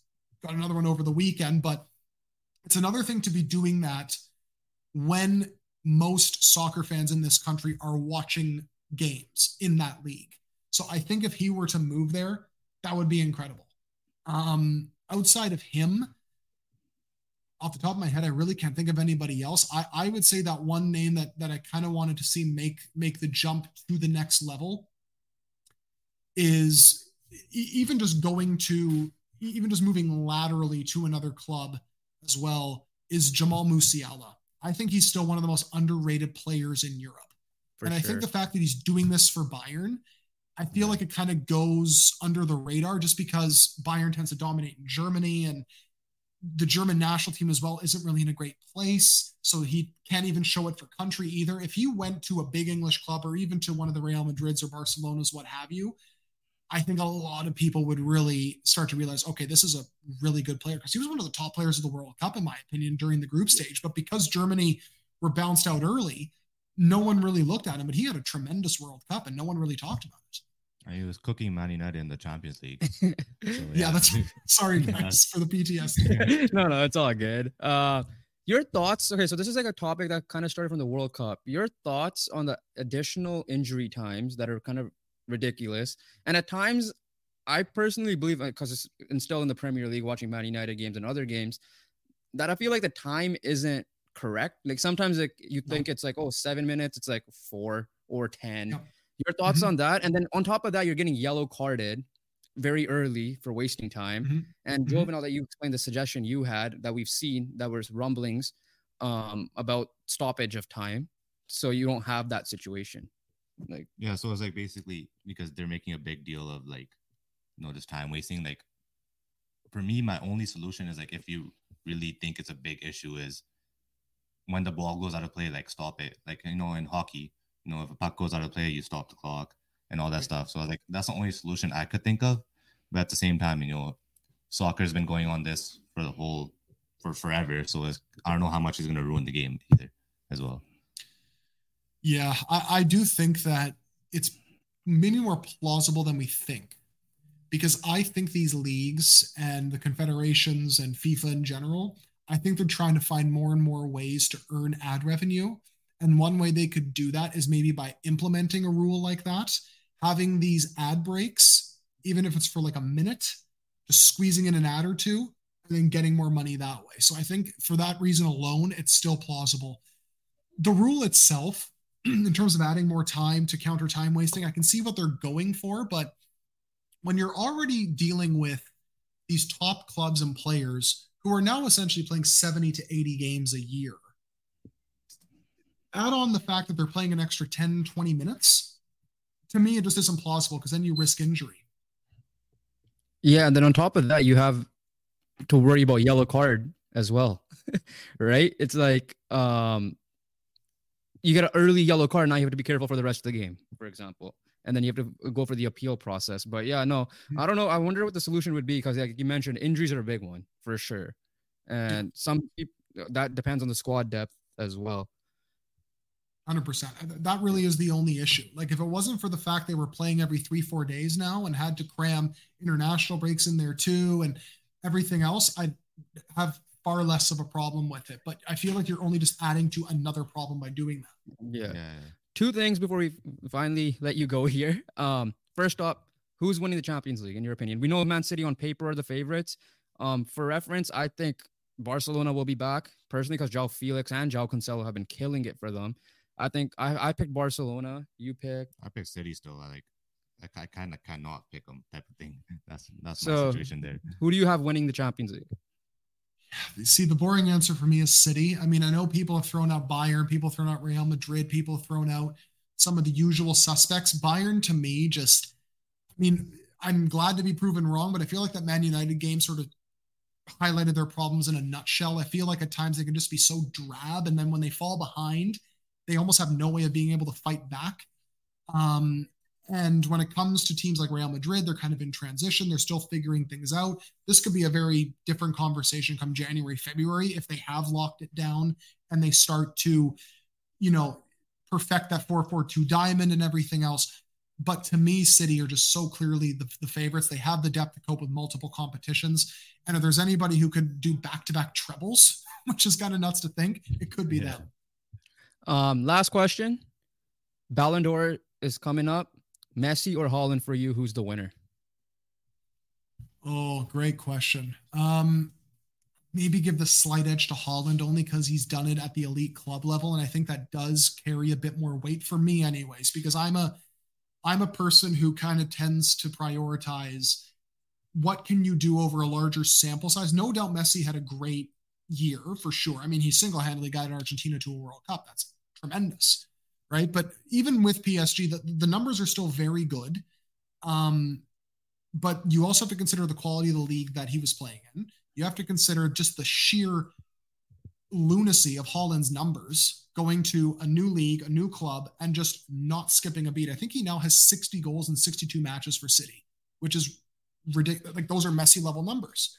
Um, and he single handedly bossed it for, over the last year. So I feel like he does need to get consideration um, and, and, probably should be the favorite to win the Ballon d'Or just because of that. Take nothing away from Messi, but you, you can't discredit what Haaland has done over the last 12 months.